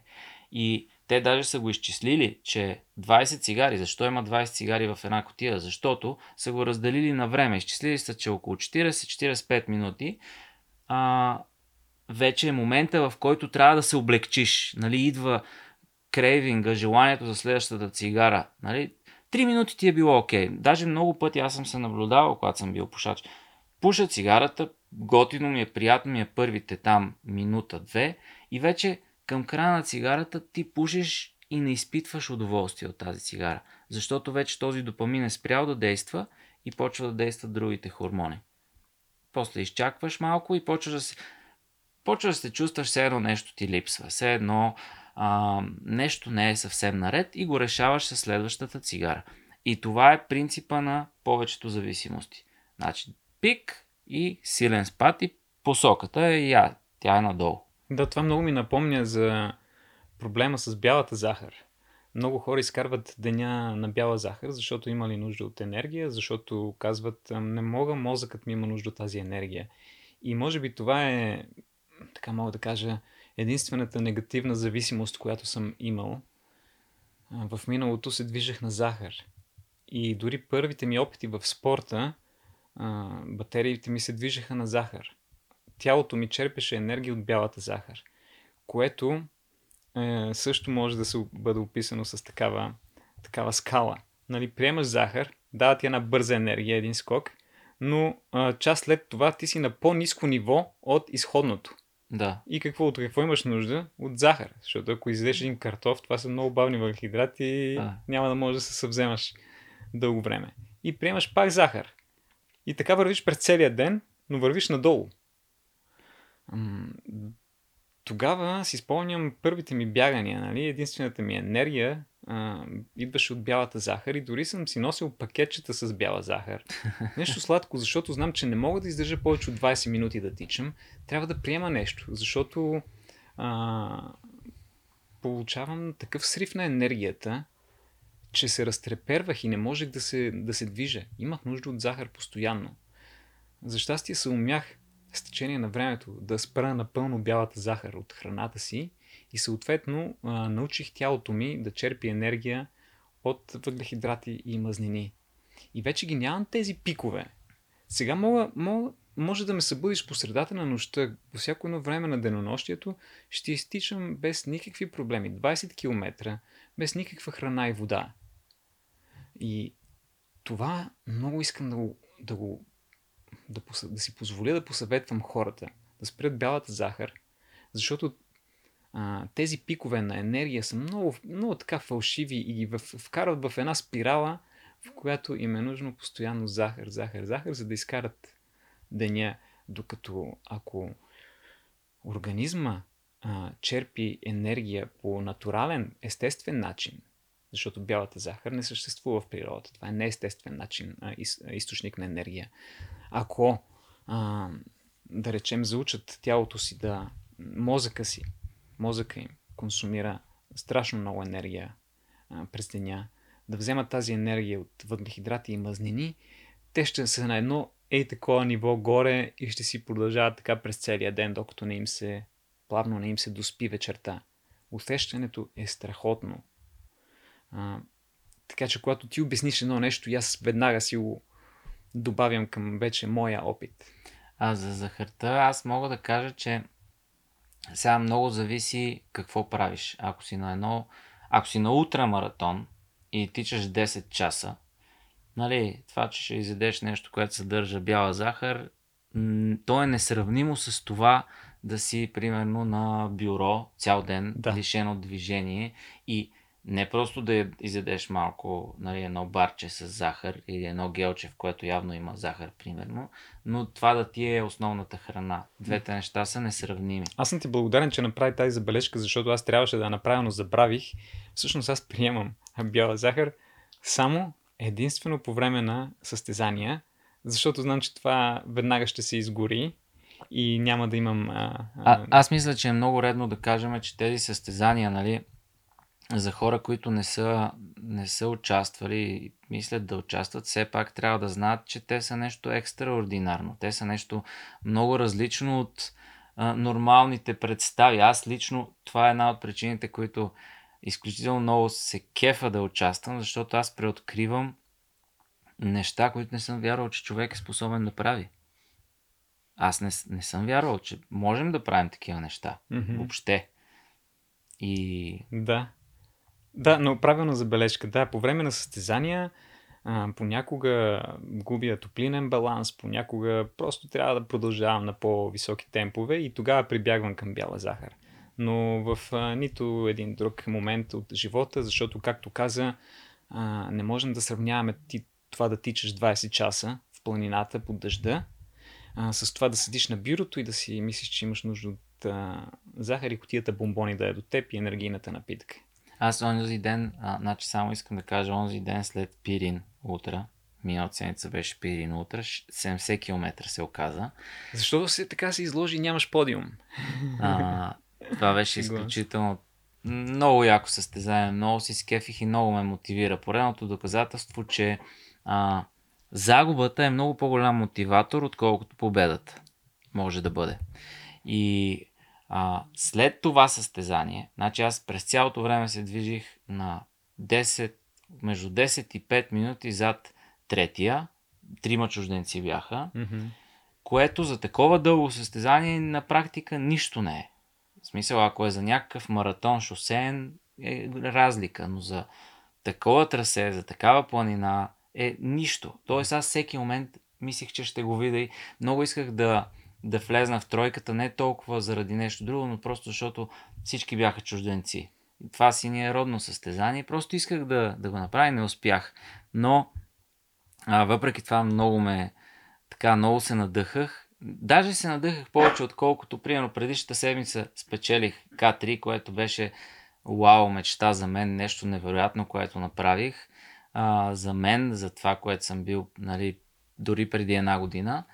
Много яко, много яко беше, но надъхването ми от тази загуба е по-голямо и тръгнах да казвам, аз след това такива количества храна изядах. Но то, то си е чиста математика. В смисъл, аз съм изхабил там а, 5, 6, 7 хиляди калории само за тези 10 Тялото часа. Иска, да. И просто аз след състезанието изглеждах като в смисъл, буквално изглеждах много различен. След това отидах и веднага се нахраних с... А... Тогава може и пица, може и сладолет. Тогава ядах, имаше и разни неща, които обикновено не ям. А, да. а, но а, просто усетих как буквално като с помпа се, си върнах а, тези калории, тази енергия, защото нали, губят се много соли. А, нещо изключително важно е за забегачите. Има две неща, които ми промениха изцяло играта и най-важното нещо е приемането на соли. Когато а, а, става въпрос за дълги бягания, за мен ключово беше да почна да си слагам електролити и соли във водата, а не да пия чиста вода, защото просто а, може да стане голям проблем, ако загубиш тези соли. С такъв проблем стана с мен в началото на годината след едно състезание, след Коджака я получих нещо като бърнаут, просто защото пих чиста водичка 10 часа. А всъщност съм изкарал огромно количество а, соли и минерали от себе си и по този начин съм възпрепятствал цялата работа на нервната ми система, на сърце, на всичко. Тоест, не е шега работа. Аз затова а, имаме една глава в книгата, нали, да, да се предизвикваме, но да се предизвикваме разумно. И не е, примерно, не сме тичали никога и сега, айде, да, изведнъж ще правиме персенг 160, нали. Още не сме участвали на пет камърън в парка и, примерно, нали, затова винаги. Слава Богу, обаче организма не има защитни механизми, които, нали, ако ние не сме достатъчно разумни, той ще ни спре. Да, да.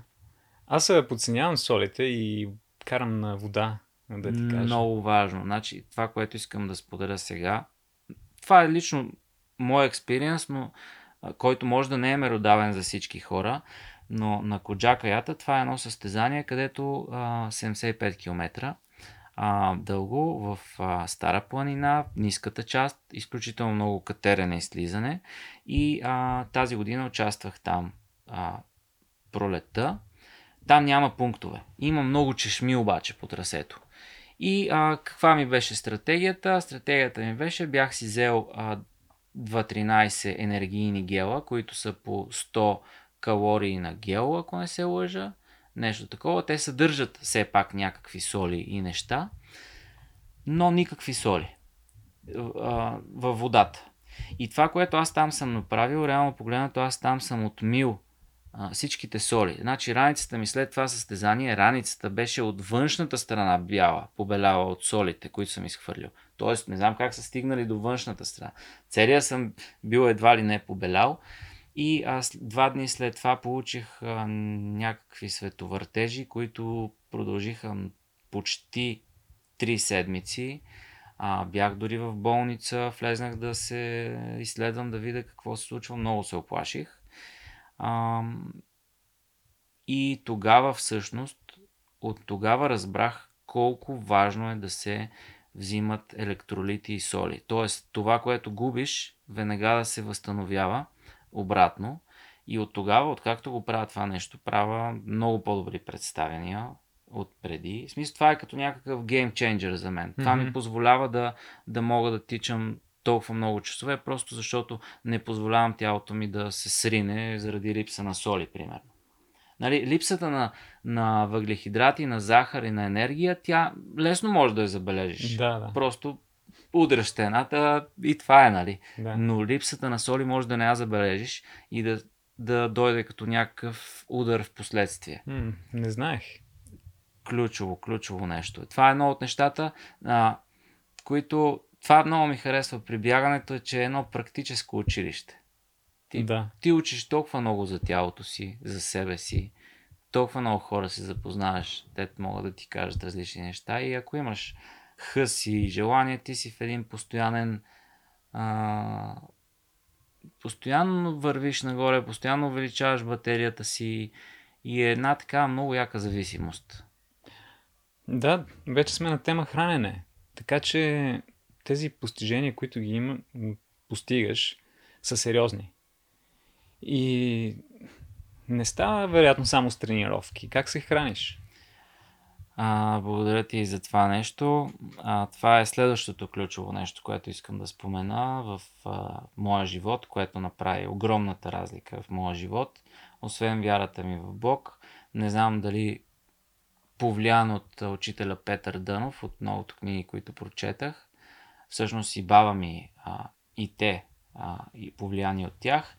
По време на трансплантацията, а, се забих много надълбоко в медицинска литература. Не само в ли, медицинска литература, но и в а, всякакви книги за изцеление, за лекуване, за, за болести, за причини на болести. Просто аз бях като една гъба, която абсорбираше всичко. Защото на мен ми предстоеше да ми срежат корема, да извадат парче от черния ми дроб, да го сложат детето ми, то беше пред мене. Нали, това беше мотивация.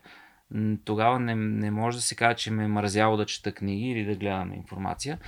И на базата на всичко, което четях, учех, слушах, гледах, а, зад редовете, нали, търсих по, по така скритите отговори, стигнах до това, че а, животинските продукти като цяло са нещо, което ни разболява.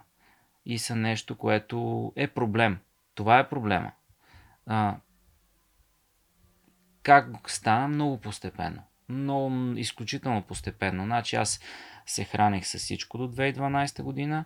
А, стана трансплантацията, мина трансплантацията, а, върнахме се и много, много постепенно аз почнах все по-малко да ям месо, все по-малко да ям млечни продукти. А, просто много ги разредих, без да съм си казал, че ще го направя това нещо. И а, успоредно с това продължавах да си се интересувам от а, тази тематика, да се интересувам от случаи на излекувани хора и така нататък. И този а, процес, който беше много постепен, постепенен, изведнъж събрах толкова много парчета от пъзела, че на практика аз разбрах за себе си кое е нещо, което а, ме държи здрав и а, ще ме държи здрав и кое е нещо, което ме разболява. И смея да твърда, че това за мен е принцип между всички хора, въпреки че сме различни.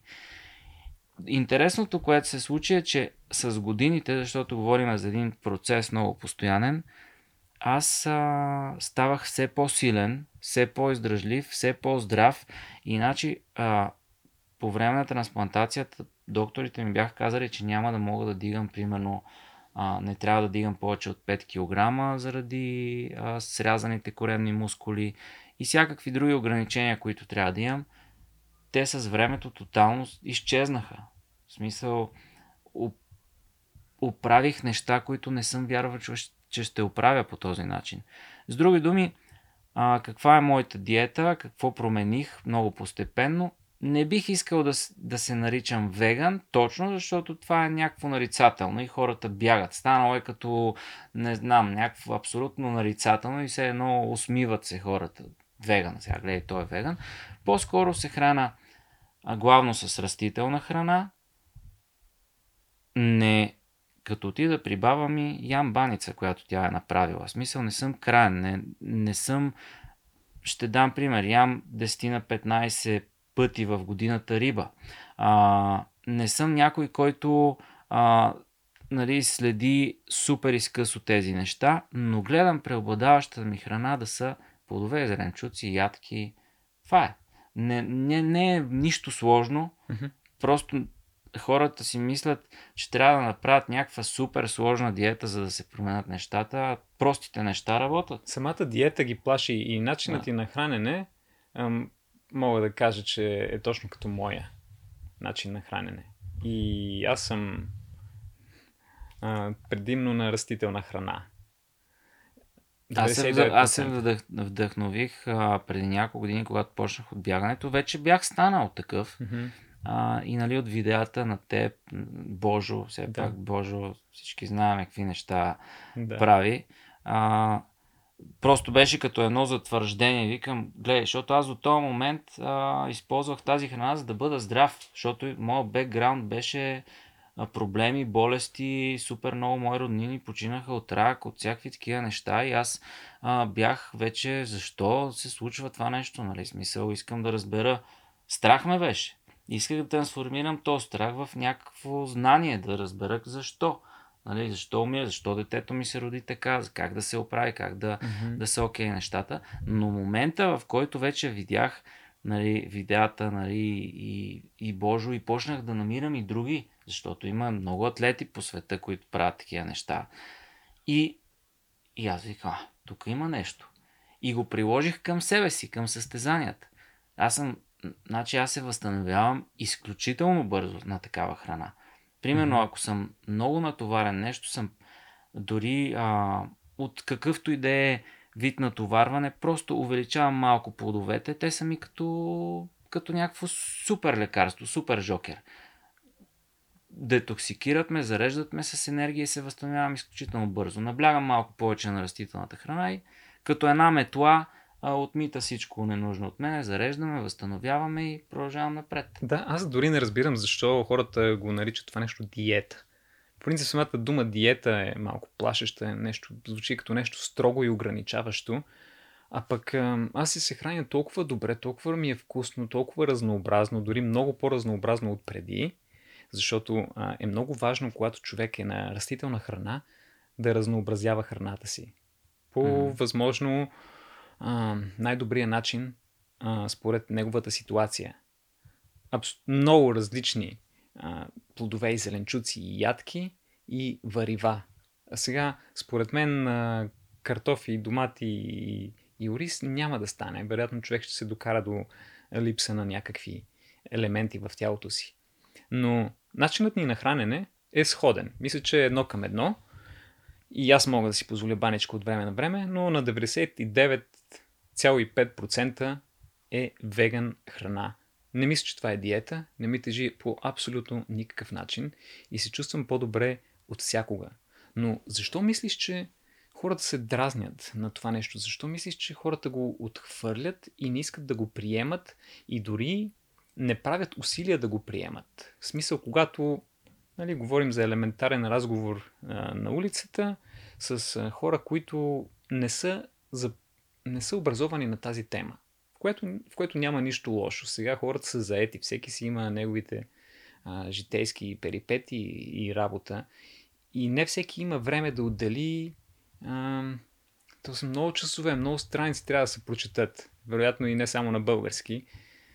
А, за да може човек да каже, че е образован на тази тема. И тези хора, които не са образовани на тази тема, според мен те а, много често са най-силно вярващите, че ние грешим. И дори аз усещам раздразнението от тях, когато ние започнем да говорим на тема хранене. И те не искат, дразна се от това, че им казваме, че сиренето, прясното мляко е вредно. А, защо е това не просто отричане, ами някаква нападателна защита от страна на хората? Мисля, че това е много сложен въпрос а, за решаване. А, отговора му не е толкова сложен. А, ние всички подсъзнателно сме а, създадени. На, нашите програми, подсъзнателни програми, създадени в детството, от родители, от а, общество, от култура, а, хранителна култура и така нататък. Те веднъж създадени, после за да се променят, трябва да станат някакви големи земетресения в живота на човек. Примерно както при мен. Ако не ми се бях случили тези неща, аз щях да, си, да съм си на... Да, нямаше да водим такива разговори. Значи аз е, имам снимки във Фейсбук, скоро така разглеждах, 2015 година, което е преди а, 7 години, като видиш снимките, много по-пълен, много по-подпухнал, в смисъл в сравнение с сега, въобще не, не съм този, който съм сега. И тогава, когато се случваше тази промяна в мене, нали, постепенно а, отслабнах леко, много хора съм, приятели, познати са ме виждали и си ми така гледат ми казват, ти, ти да не си болен, има ти нещо. Отслабваш. Отслабваш, смисъл не се... Аз, аз връл от живот, чувствам се супер добре и, и разбираш, и, и става няк... едно такова, нали? Но истината е, че промяната, когато е толкова дълбоко закодирана нещо като а, вяра, като примерно тази храна е полезна, а тази не е и ти имаш нужда от това, просто не може да се, не може да се променят някои хора. Баба ми в момента, онзи ден бях при нея, такова конско мичете за храната, че просто а, нали, тя е много силно притеснена за мене, за начина по който се храня. Без месо не може. Да, просто и кашкавалче и другите неща. Нали, аз пак от време на време, пак казвам, не съм крайен. Може, а като хода в Гърция, риба да пробвам или нещо, или баница, няма проблеми, но знам кое нещо ми помага. И гледам да се...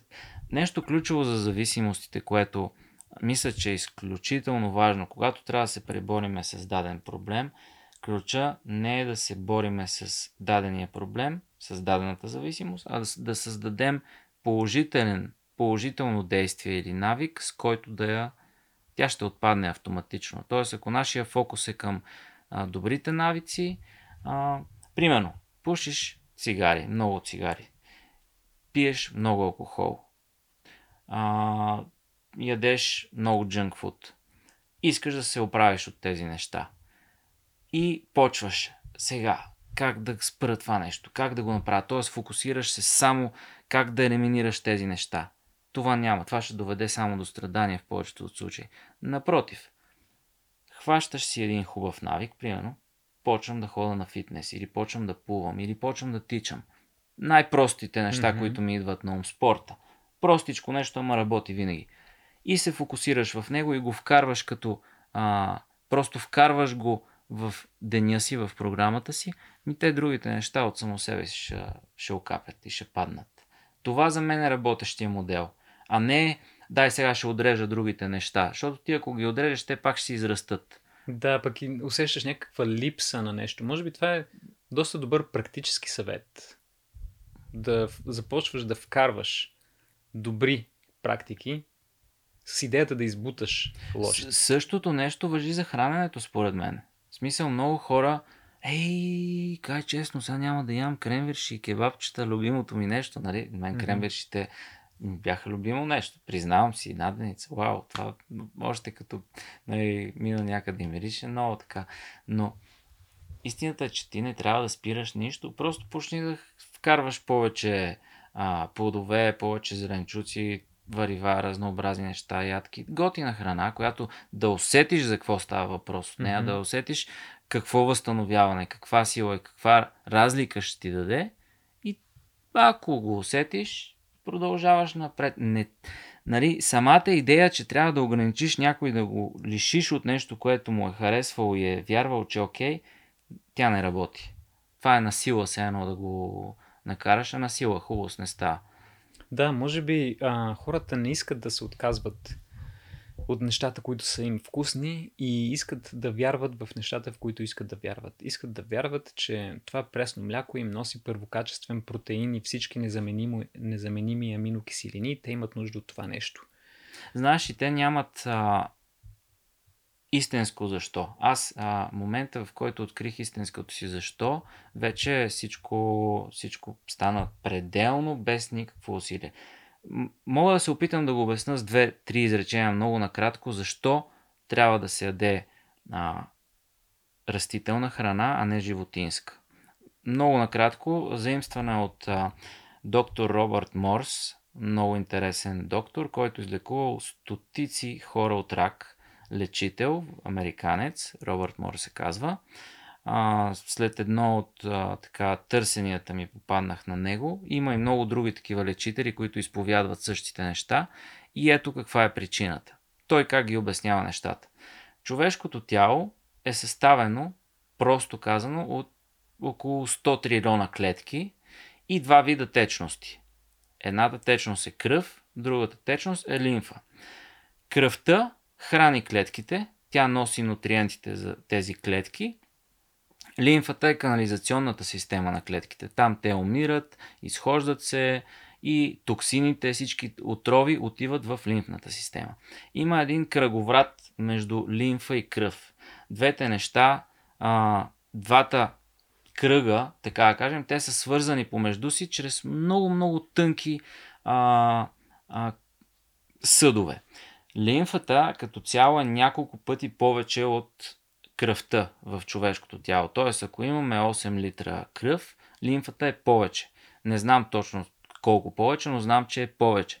А, реално погледнато, повечето болести всъщност са процес, в който лимфната система се чисти. Всички храчки, сополи, сулус, която изкарваме, всъщност е отпадъчна лимфа. Просто казано. Най-много отпадъчна лимфа идва от белите дробове, там се секретира и така нататък и се изхвърля.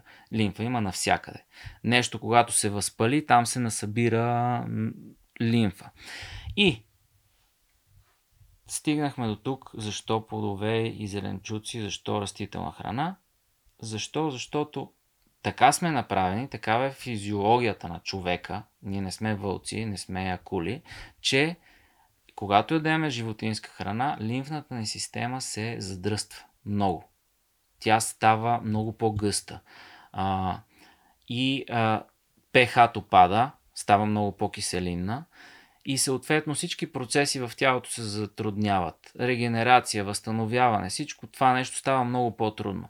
И обратното, когато ядеме плодове, главното нещо, аз защо наблягам на плодовете толкова много, особено когато имам нужда от възстановяване, защото те разреждат и филтрират лимфната система. Те я правят да тече, да изхвърляме всички отпадъци от нас и, и по този начин, реално погледнато, това е по прост начин обяснено, защо научно аз а, се храна по този начин. Дори да имам периоди, когато, нали, примерно, се чувствам по-затлачен или нещо, аз разбирам как работи физиологията ми и разбирам защо трябва да се храна по този начин за себе си. Да, друг, друга причина, поради, която хората си мислят, че имат такава зверска нужда от протеин, от белтачини, е и индустрията. Вероятно фитнес индустрията може да не обвиняваме директно за това нещо, където поне книгите, които съм чел аз, това е, беше моята страст, може би в продължение на едно десетилетие, когато, когато бях а, тинейджър, се започна всичко. И там се говореше за предимно за протеин, постоянно, белтачини, 2, 2,5, 3 грама на килограм телесно тегло имаш нужда от протеин. На всеки 2 часа не си ли приемеш протеина, започнеш, започваш да се стопяваш, тялото ти изяжда мускулите. И ни психясаха. И аз, когато изпадах в ситуация, в която нямам достъп на храна повече от 2 часа, аз се панирах, изнервих се, ядосах, ядосвах се, защото си мислех, че всички тези мускули, за които съм се, нали, съм трениран с атрофират. Да, те атрофират, стопявам се, къде ми е протеина? А, сега, това е толкова погрешно. А, вярванията за количествата протеин, от които се нуждаем, са, м- мисля, че престъпно преувеличени. Еми той протеина, а, нали, ние като се замислиме логически, значи ако трябва да си го набавяме от, примерно от една крава, която изяждаме, че тя откъде го набавя? Mm-hmm. Мисъл, то тя яде а, зелени неща, трева и така нататък явно идва от там. Защо не си го набавиме от там? Има и още много други научни а, неща, като дължината на червата, да. формата на зъбите, а, хормони, които отделяме когато слюнчиме, когато ядеме, нали? всички те сравнени с карнивор и с а, фругивор или там както е на английски, да. се в полза на това, че ние се приближаваме към а, животни, спрямо тяхната физиология, които са растително ядене. Растително. да. Но и ядки също така имаме, нашите челюсти са направени за, за дъвчене на ядки, различни бадеми и така нататък. Да. А вече има толкова изследвания, дори моята любима книга, то всъщност е медицинско изследване, китайското проучване. Там чрез Това аз, аз за първи път я чувам. А, тя е за трябва да прочетеш тази книга, да. Китайското проучване, това всъщност е най-задълбоченото, продължително и достоверно медицинско изследване на тема хранене, провеждано някога. И така, може да слушаш тази книга. Има я и на аудиофайлове, но а, вероятно е на английски. И те а, правят изследвания и чрез а, статистика ние затова нямаме нужда и за да, за да интерпретираме резултатите, нямаме нужда и от медицина.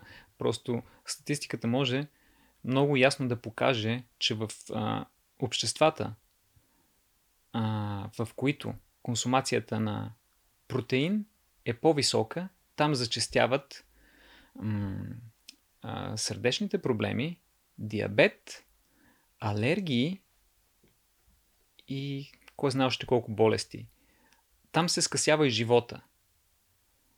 И когато вземеш а, тази статистика и можеш много пряко да видиш връзката с завишената консумация на протеин и завишена, завишените случаи на заболявания у човечеството. Според мен един, не според мен, в смисъл това, което се описва в а, а, това проучване, защо се нарича китайското проучване? Защото два екипа, медицински изследователски екипа, един е американски, другия е китайски, провеждат това проучване в продължение на няколко десетилетия на територията на Китай. Защото там так, такова голямо проучване е по-ефтино и могат да си позволят да обхванат е, няколко стотин хиляди души, за да, нали, да има по-голяма е, информация, количество информация. И те казват, за неспортуващ човек 0,6 грама протеин на килограм телесно тегло е напълно достатъчна. Един спортуващ човек а, не би трябвало да има нужда, а, по-голяма нужда от 1 грам или до 1,2 грама белтъчини на килограм телесно тегло. Ако отвориш а, книгите по фитнес и бодибилдинг, ще видиш а, едни плашещи цифри от 2,5 понякога и 3 грама белтачини на килограм телесно тегло, което аз с чиста съвест, без да съм медицинско лице, мога да кажа, че е изключително вредно такова количество протеин. Другият мит е, че пълноценен протеин се набави единствено от животински продукти и че зеленчуците, плодовете и зеленчуците нямат а, всички незаменими аминокиселини. Това е мит. Всеки един зеленчук съдържа всички незаменими аминокиселини. Сега, ако има а, хора, които слушат този подкаст, най-вероятно половината от тях за първи път го чуват това нещо.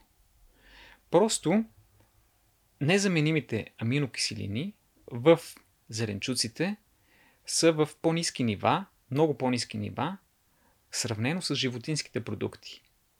И проблемът е, че хората си мислят, че имат нужда от много повече от протеин, отколкото имат нужда и съответно, като погледнат стойностите а, на белтачини в зеленчуците, те остават впечатление, че това а, количество на незаменимо, незаменими аминокиселини в зеленчуците е напълно недостатъчно.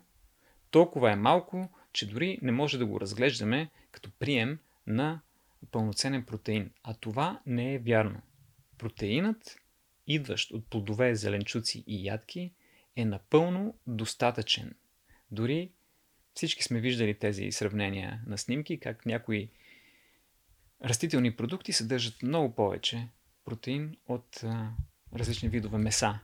То, то има и друго нещо, че а, примерно ние хората сме свикнали някакси да ги сравняваме нещата по много м- лаишки начин, а според това, което аз знам е, че протеините, примерно, те са много видове.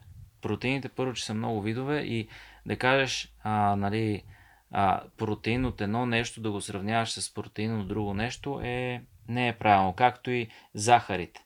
Примерно, а, плодовата захар, която идва от плода, а, комбинирана с витамини, фибри и така нататък, някои хора я сравняват с а, бялата захар или с кафявата захар или с някаква друга захар, като те са тотално различни неща. Същото нещо е и, а, и с а, протеините, които идват от, примерно, от гръха, който е пълен на протеини, или киноата, която има, да не казвам колко много аминокиселини протеини в себе си, с тези от някакъв вид месо. Така че, да, според мен има още те първа много да, да се разбира, науката да разбира по темата, но за съжаление просто економиката е обвързана с... А... Това по-скоро е някакъв а... въпрос на еволюция, според мен. Да, а приемаш ли хранителни добавки?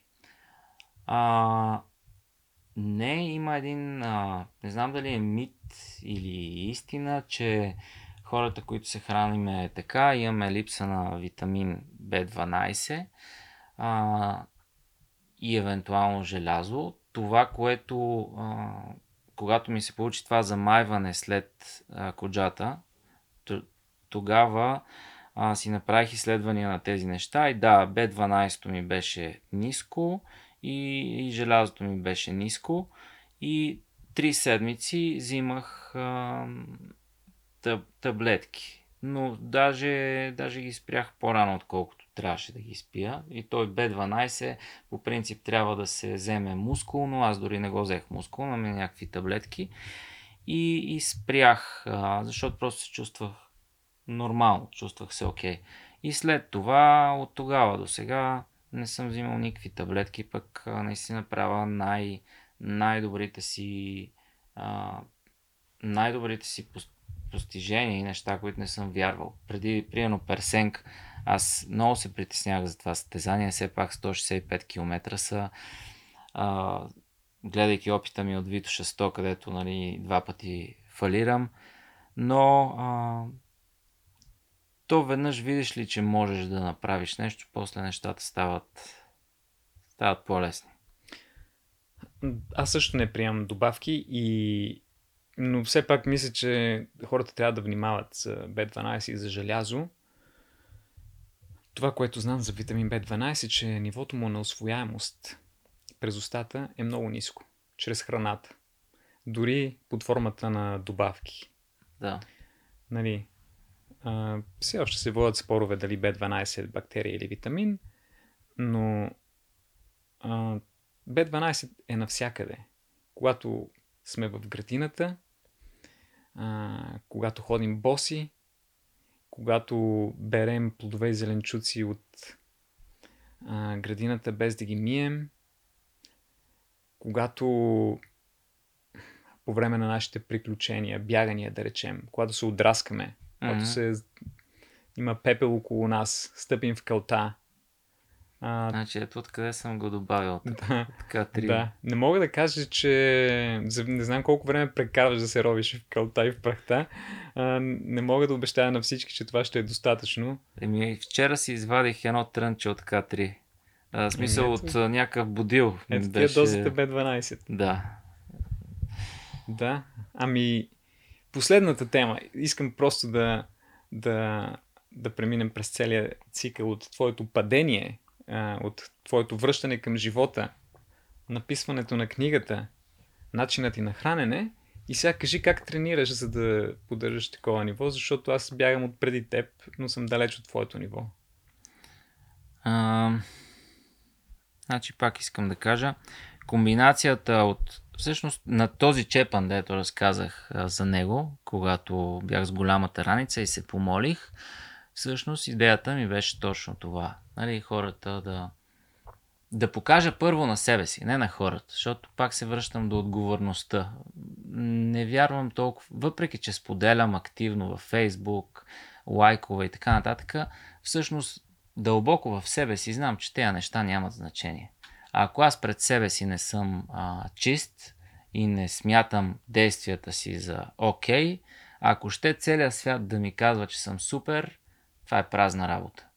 Или обратното, ако аз знам, че съм окей okay, и правя правилното нещо, дори всички да са против мене, пак а, ще избера това да съм чист пред себе си.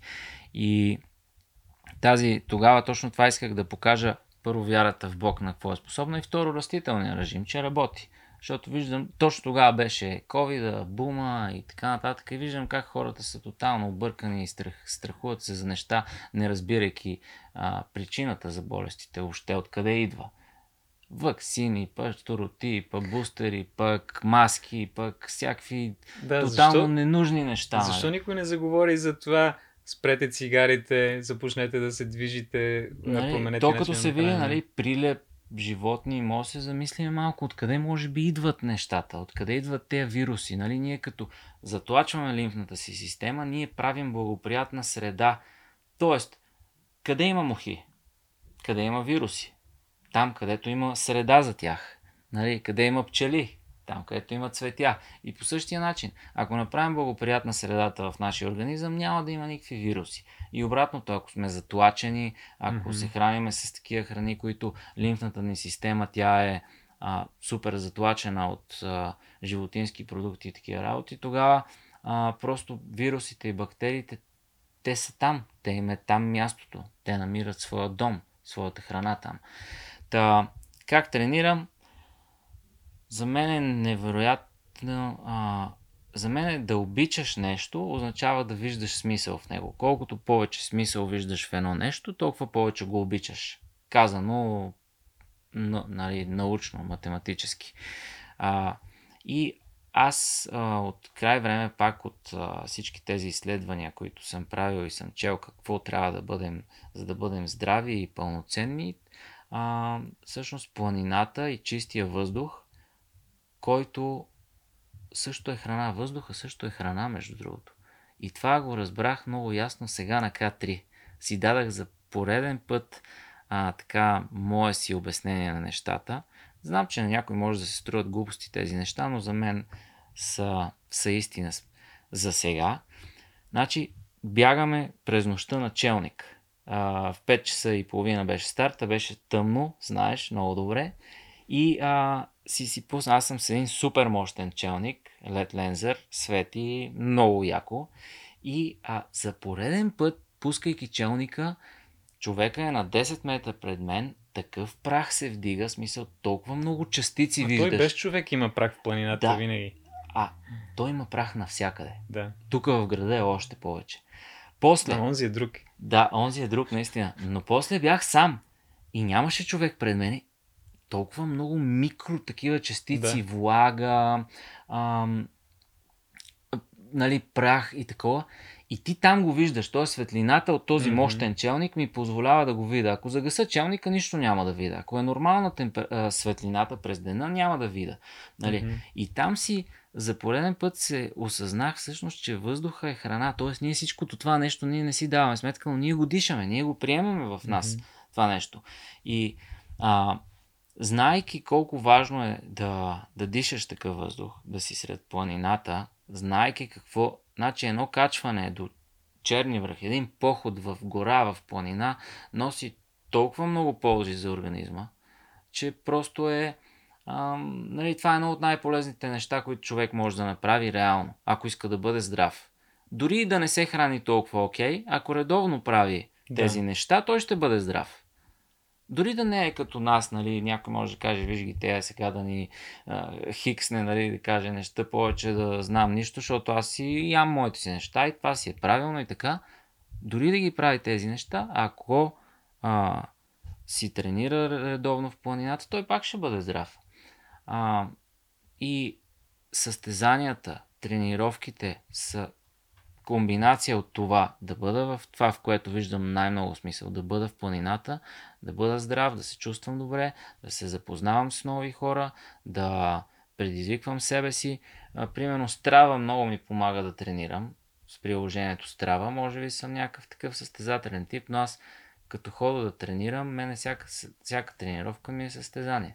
Почти всяка тренировка ми е състезание. Аз отивам, отварям сегмента в Страва и виждам, е сега тук от Дъргалевци до, до Голивръх има сегмент. Първия го направил за дизела, за 35 минути. десетия го е направил за 43 минути.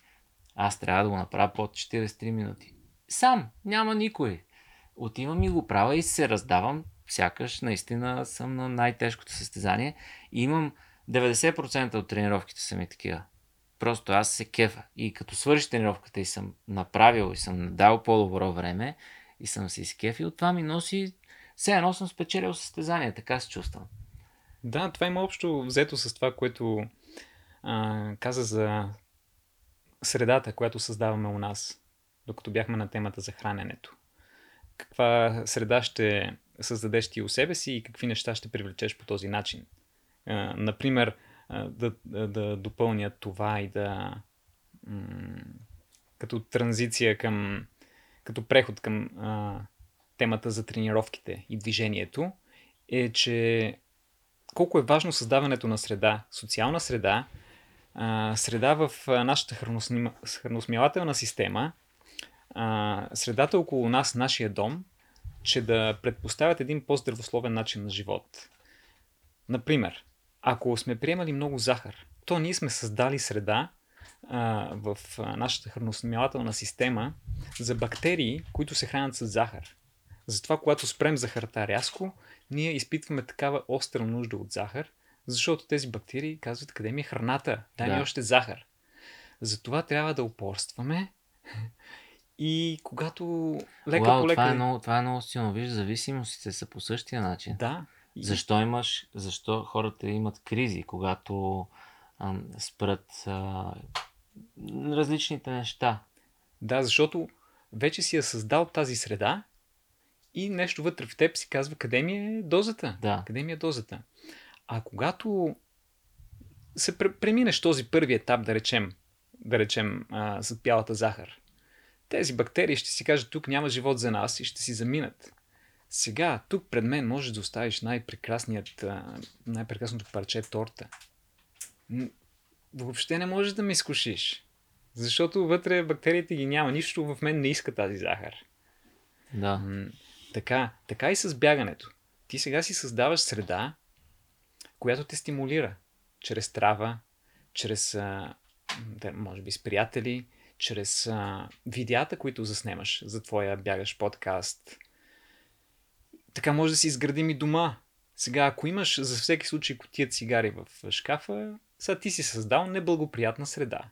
Ти ще посегнеш към тази година, защото днес имаше стресов ден и онзи те засече с колата и те ядоса и ти сега трябва да изпушиш три цигари и да изядеш шоколада.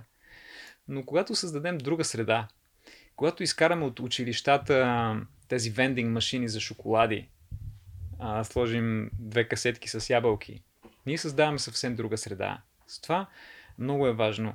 А, средата в нашия хладилник, това, което държим там, а, нашето обкръжение, нашите приятели, за да ни е по-лесно. Защото, нали, както се казва, ако си в блатото, ще крякаш като жава. Ако си заобграден от наркомани и това е обществото, де ти не виждаш друг живот, нямаш достъп до спорт, до здравословна храна, най-вероятно ще тръгнеш по неправилния път. Има, ето в този ред на мисли, има един много добър начин да си създадеш среда за тренировки. Да. Защото много хора са ме питали а, нали, как да тренирам по-често, как тренираш, нали, и така нататък. И пак, значи, нещата, които работят, са най-простичките неща, които могат да се обяснят супер просто и елементарно. Отговорът ми е следния. Запиши се за състезание. Да. Вече имаш, визуализира с целта си. Значи, човек, когато се запише, когато си букне датата в календара, те тренировките стават, а, в смисъл ти вече дали да тренирам днеска или да не тренирам, при положение, че знаеш, че утре ще правиш персенг 160, дали няма да отидеш да тренираш? Дали да. няма да направиш, дали няма да си легнеш на време? Или да, да направиш правилно. Аз, аз сега съда по себе си. Колкото по-предизвикателно е състезанието ми, толкова по-дисциплиниран съм аз. Ако нямам състезание, ако нямам някаква цел, към която да се да съм си създал тази среда и магнит и нещо, По-трудно. което да определя действията ми, тогава съм склонен да... Пропуснеш тренировки. Да правя компромиси с дисциплината. Да, да правя неща, които после... Защото, нали, сега надявам се да не съм създал някакво впечатление, че съм перфектен. Много далеч съм от перфектността във всяко едно отношение.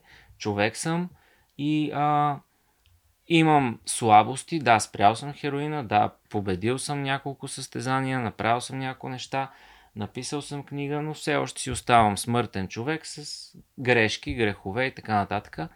Но знам едно, дисциплината а, е ключа и дисциплината може да се програмира, когато си поставяме някакви адекватни цели. Mm-hmm. Така, много е важно според мен, когато човек открие един нов свят и нов живот, да го сподели. Вероятно това е причината, поради която написа тази книга.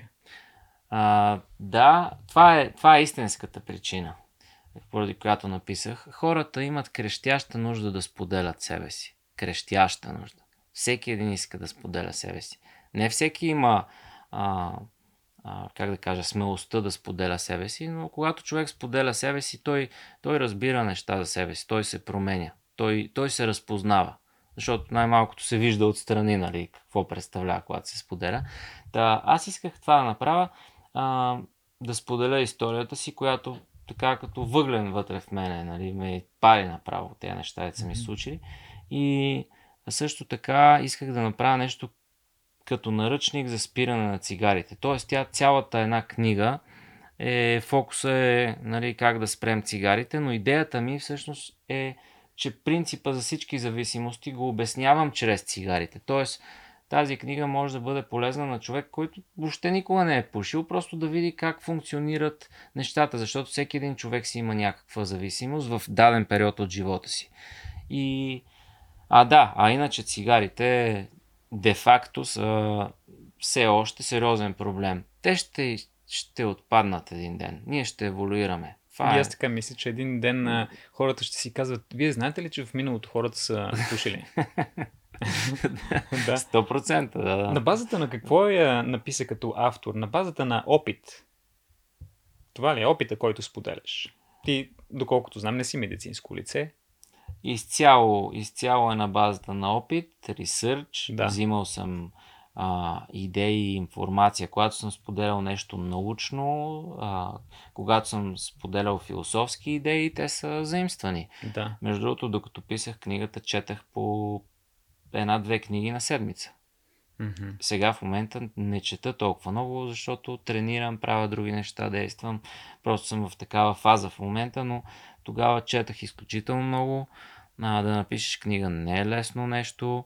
А сега в момента а, имам проблем с разпространението на книгата. В смисъл такъв работих с едни хора, които а, сега не искам да ги злепоставям, но а, не я разпространяват вече книгата, аз а, трябва да се хвана и сам да го правя. Mm-hmm. Скоро ще го направя, но в момента реално я няма в книжарниците. Тоест, ако някой иска книгата, може да ми пише на Фейсбук и да му изпратя, което а, ме убива, защото а, малко така ми е неприятно от този факт, защото знам, че тази книга може да помага на хора. Може да... Определено има хора с зависимости, на които може да бъде полезна а, и ще трябва да се задействам. Другото нещо е, че ми харесва да бих се радвал да напиша още някоя книга, да мога да не толкова да изкарвам пари от нея, а, колкото да просто да оставя нещо след себе си. Според мен това е едно супер наследство. Как могат да си закупят хората тази книга? Къде ти пишат? В момента само на Фейсбук съобщение. В Фейсбук може да ми пише. Личният ти да, профил и Андреев. Аз, да. аз ще сложа линк в описанието. Да, в момента само това е начин. Надявам се до скоро време, до, понеже в момента движат няколко други проекта, да канализирам това нещо и отново да е в книжарниците. Ам... Да. Надявам се твоя опит и знания, които си придобил, преминавайки през нещо, през което много малко хора могат да преминат. Аз се радвам, че не съм, не ми се налагало да преминавам през такова нещо, защото не съм сигурен, че съм достатъчно силен, за да стигна до там, докъдето си ти. Така че се надявам твоя опит, който си синтезирал тук, да достигне до повече хора. И според мен е много хубаво, че си положил тези усилия, за да ги синтезираш в книга. Ясно е, че не си тръгнал да изкараш пари от това, защото в а, такива, мога да кажа, по-малки тиражи няма как да изкараш пари от написване на книга. Така че това е един труд, който ти вероятно си почувства като твой социален дълг. Да Като споделиш. мисия. Аз бях Да. обсебен. Аз бях обсебен. Значи накрая, като точно преди да дам за печат, бяхме на, на една вакансия уж а, на остров Тасос. Аз тогава за 5 дни, може би 13 пъти я препрочетах, да не би да има грешки, работи. Направо бях супер обсебен. Много хора приемат като мисия това, когато се справят с някакъв проблем, с болест, с а, а, какъвто и да било негатив в живота им, преминат, така да се каже, от другата страна, спасили са се и го приемат като мисия. Искат да разкажат тази история, да споделят, защото знаят къде са били, знаят, че много хора са там и знаят колко по-хубаво от другата страна. Така че това е между другото причината, поради която аз започнах да правя видеа. Но Аз мисля, че си открил тази, как да кажа, неписана тайна, че за да бъдеш щастлив, трябва да предадеш нататък. Трябва да направиш нещо за някой друг, в крайна сметка. да. Освен тази книга, ти имаш и м- така нареченият а, бягаш подкаст, YouTube канал. Да, YouTube канал ми е просто средство а, за да се изразявам, но преди една година а, просто е така от нищото изникна идеята да така и така вече познавам тук там е някой бегач, бягам заедно с добрите, кефът ми искам да науча неща от тях. Знам, че знам как работи ефекта на вниманието и знам, че когато предоставиш възможност на, на някой да сподели себе си, това няма да е особено трудно да се случи. А, и си как, що да не пробвам. Дай да пробвам да видим как ще станат нещата. И вече съм интервюирал, не съм слагал номера на епизодите, но доста качествени интервюта се получиха, доста яки и продължавам напред. Имам така няколко оговорки. А, също така с теб имаме оговорка да направим едно яко интервю, защото смятам, че си човек допринесъл изключително много за планинското бягане в България и за тези приключения. А, така че да, бягащия подкаст, предстоят интересни С неща. моя епизод ще е ходещия подкаст. Но А, гледа няма много денивелация, защото не мога да си завършвам изреченията. а, Как точно се си наименувал YouTube канала? Иво Андреев. Иво Андреев. Иво Андреев е канала, да. Така, Там също споделям и а, значи в началото така може да се видят а, клипчета за цигарите, за другите ми истории. Първите видеа, после а, почнах с състезания а, и сега в момента ги комбинирам а, бягащия подкаст и филмирам и самите състезания, които са голямо удоволствие. За. Да, за финал е така. А, добре, че ме подсети за това нещо. Много исках да те попитам. Аз също снимам моите състезания, докато бягам. Но при мен е лесно. Аз се влача някъде там, забавлявам се, снимам си. А ти се състезаваш. А, печелиш състезания и междувременно снимаш с камера. И как го правиш това нещо? На мене ми е досадно и ми е трудно понякога. Нали, подпирам с някакви щеки, качвам някакъв баир и сега дали да а, си отворя един гел, дали да държа щеките, пък и да извада и камера да снимам. И в един момент ми писва и много често пропускам да заснема някакви неща. А ти пък се състезаваш, че и снимаш. Е, как го правиш това нещо?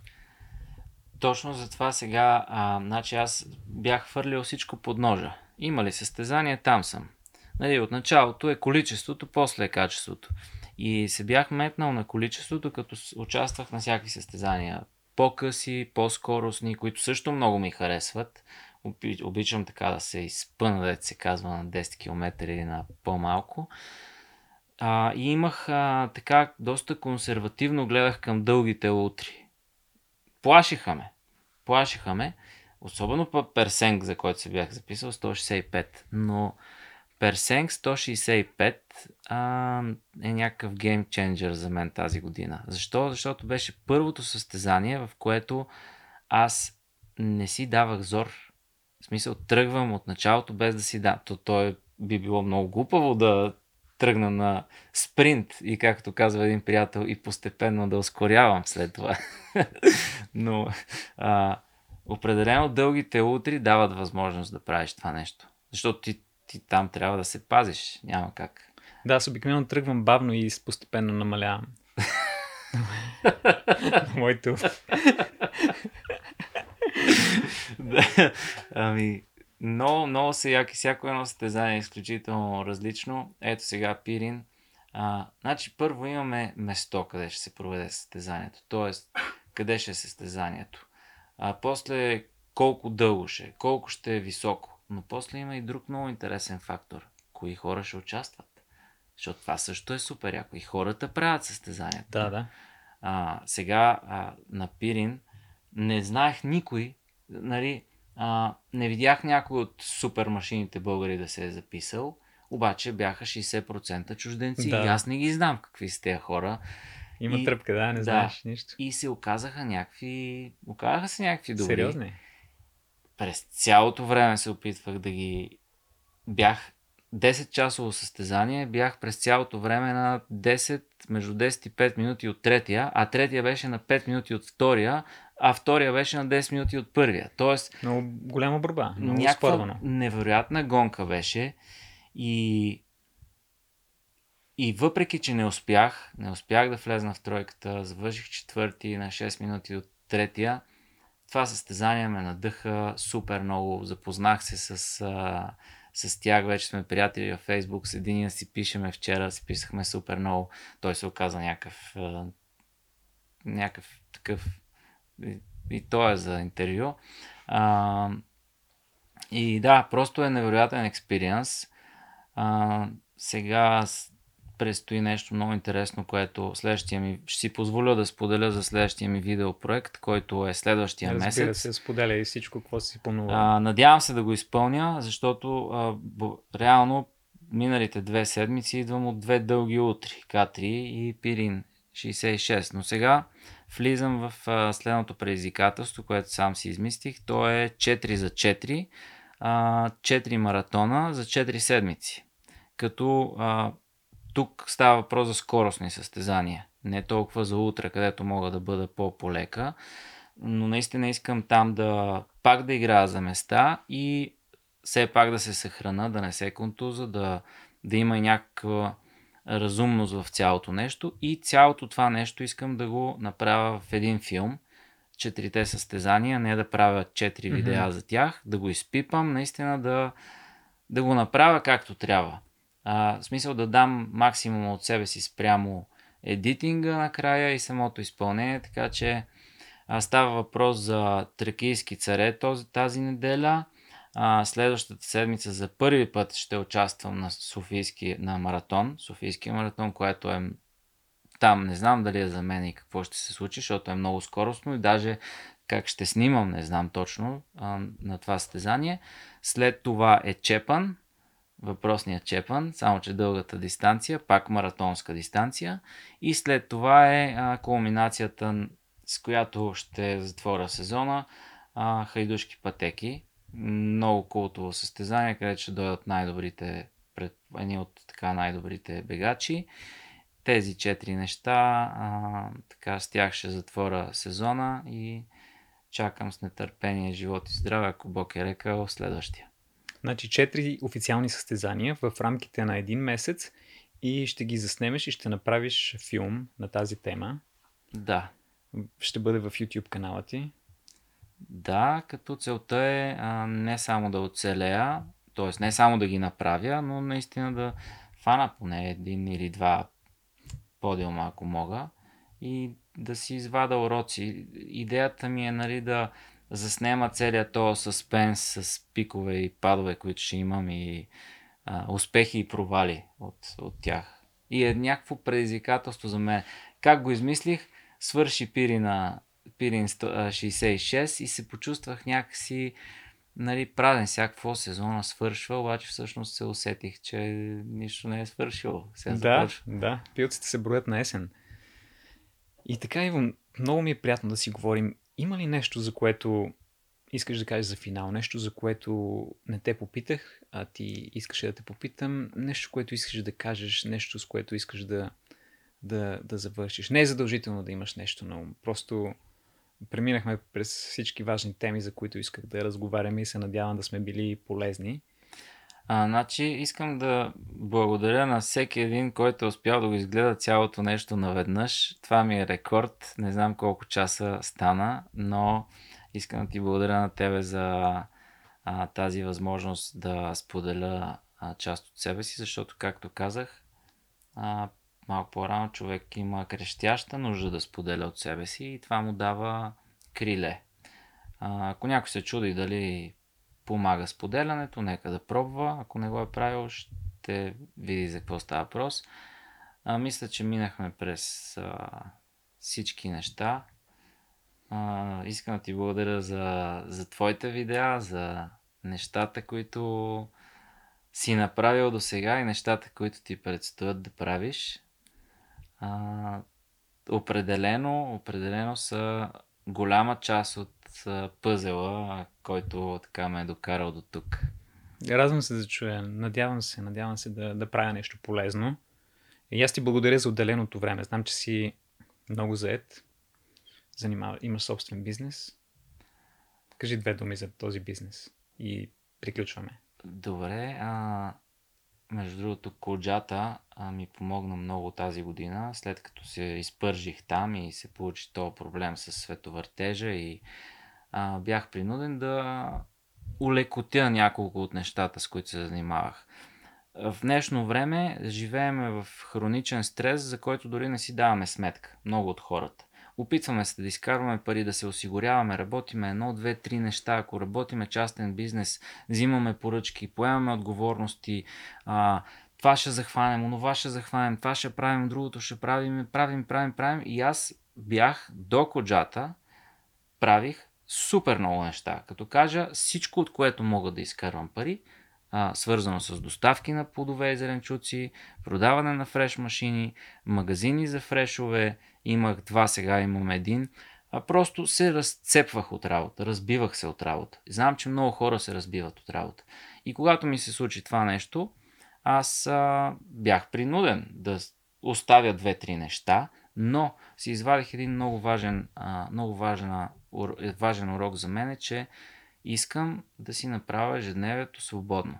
В смисъл така да мога да имам време да, да поговоря един час с, с някой и да си седа на терасата, ако трябва един час. Просто да не трябва постоянно да го на следващата задача. И слава Богу, малко по малко се случват нещата. Все още имам много работа с магазина и с плодовете и с машините, но а, мисля в тази насока. Мисля да правя по-малко неща, но наистина да бъдат качествени и а, вече виждам, че резултатите идват. Въпреки, че съм се страхувал, че сега като остава това нещо, ще изкарвам по-малко пари и че може да не ми случат нещата, всъщност правя по-малко неща, те се случват по-качествено и парите не са по-малко, отколкото са били преди. Според мен се нагласиш и успяваш да намериш баланса, който баланс в един или друг момент всички ние губим. Всички сме преминали през етап на работохолизъм, през по-мързелив етап, просто трябва да намерим някаква златна среда. Това е много добър съвет. Да. Благодаря ти много за отделеното време. Искам да благодаря и на Цецо от най-страхотния подкаст, 2200 подкаст. Просто тези пичове там, освен че правят страхотна продукция, винаги ми помагат. Просто сърцати хора, много готини хора и искам да завърша с това, че най-готиния български подкаст е 2200. Да, напълно съм съгласен.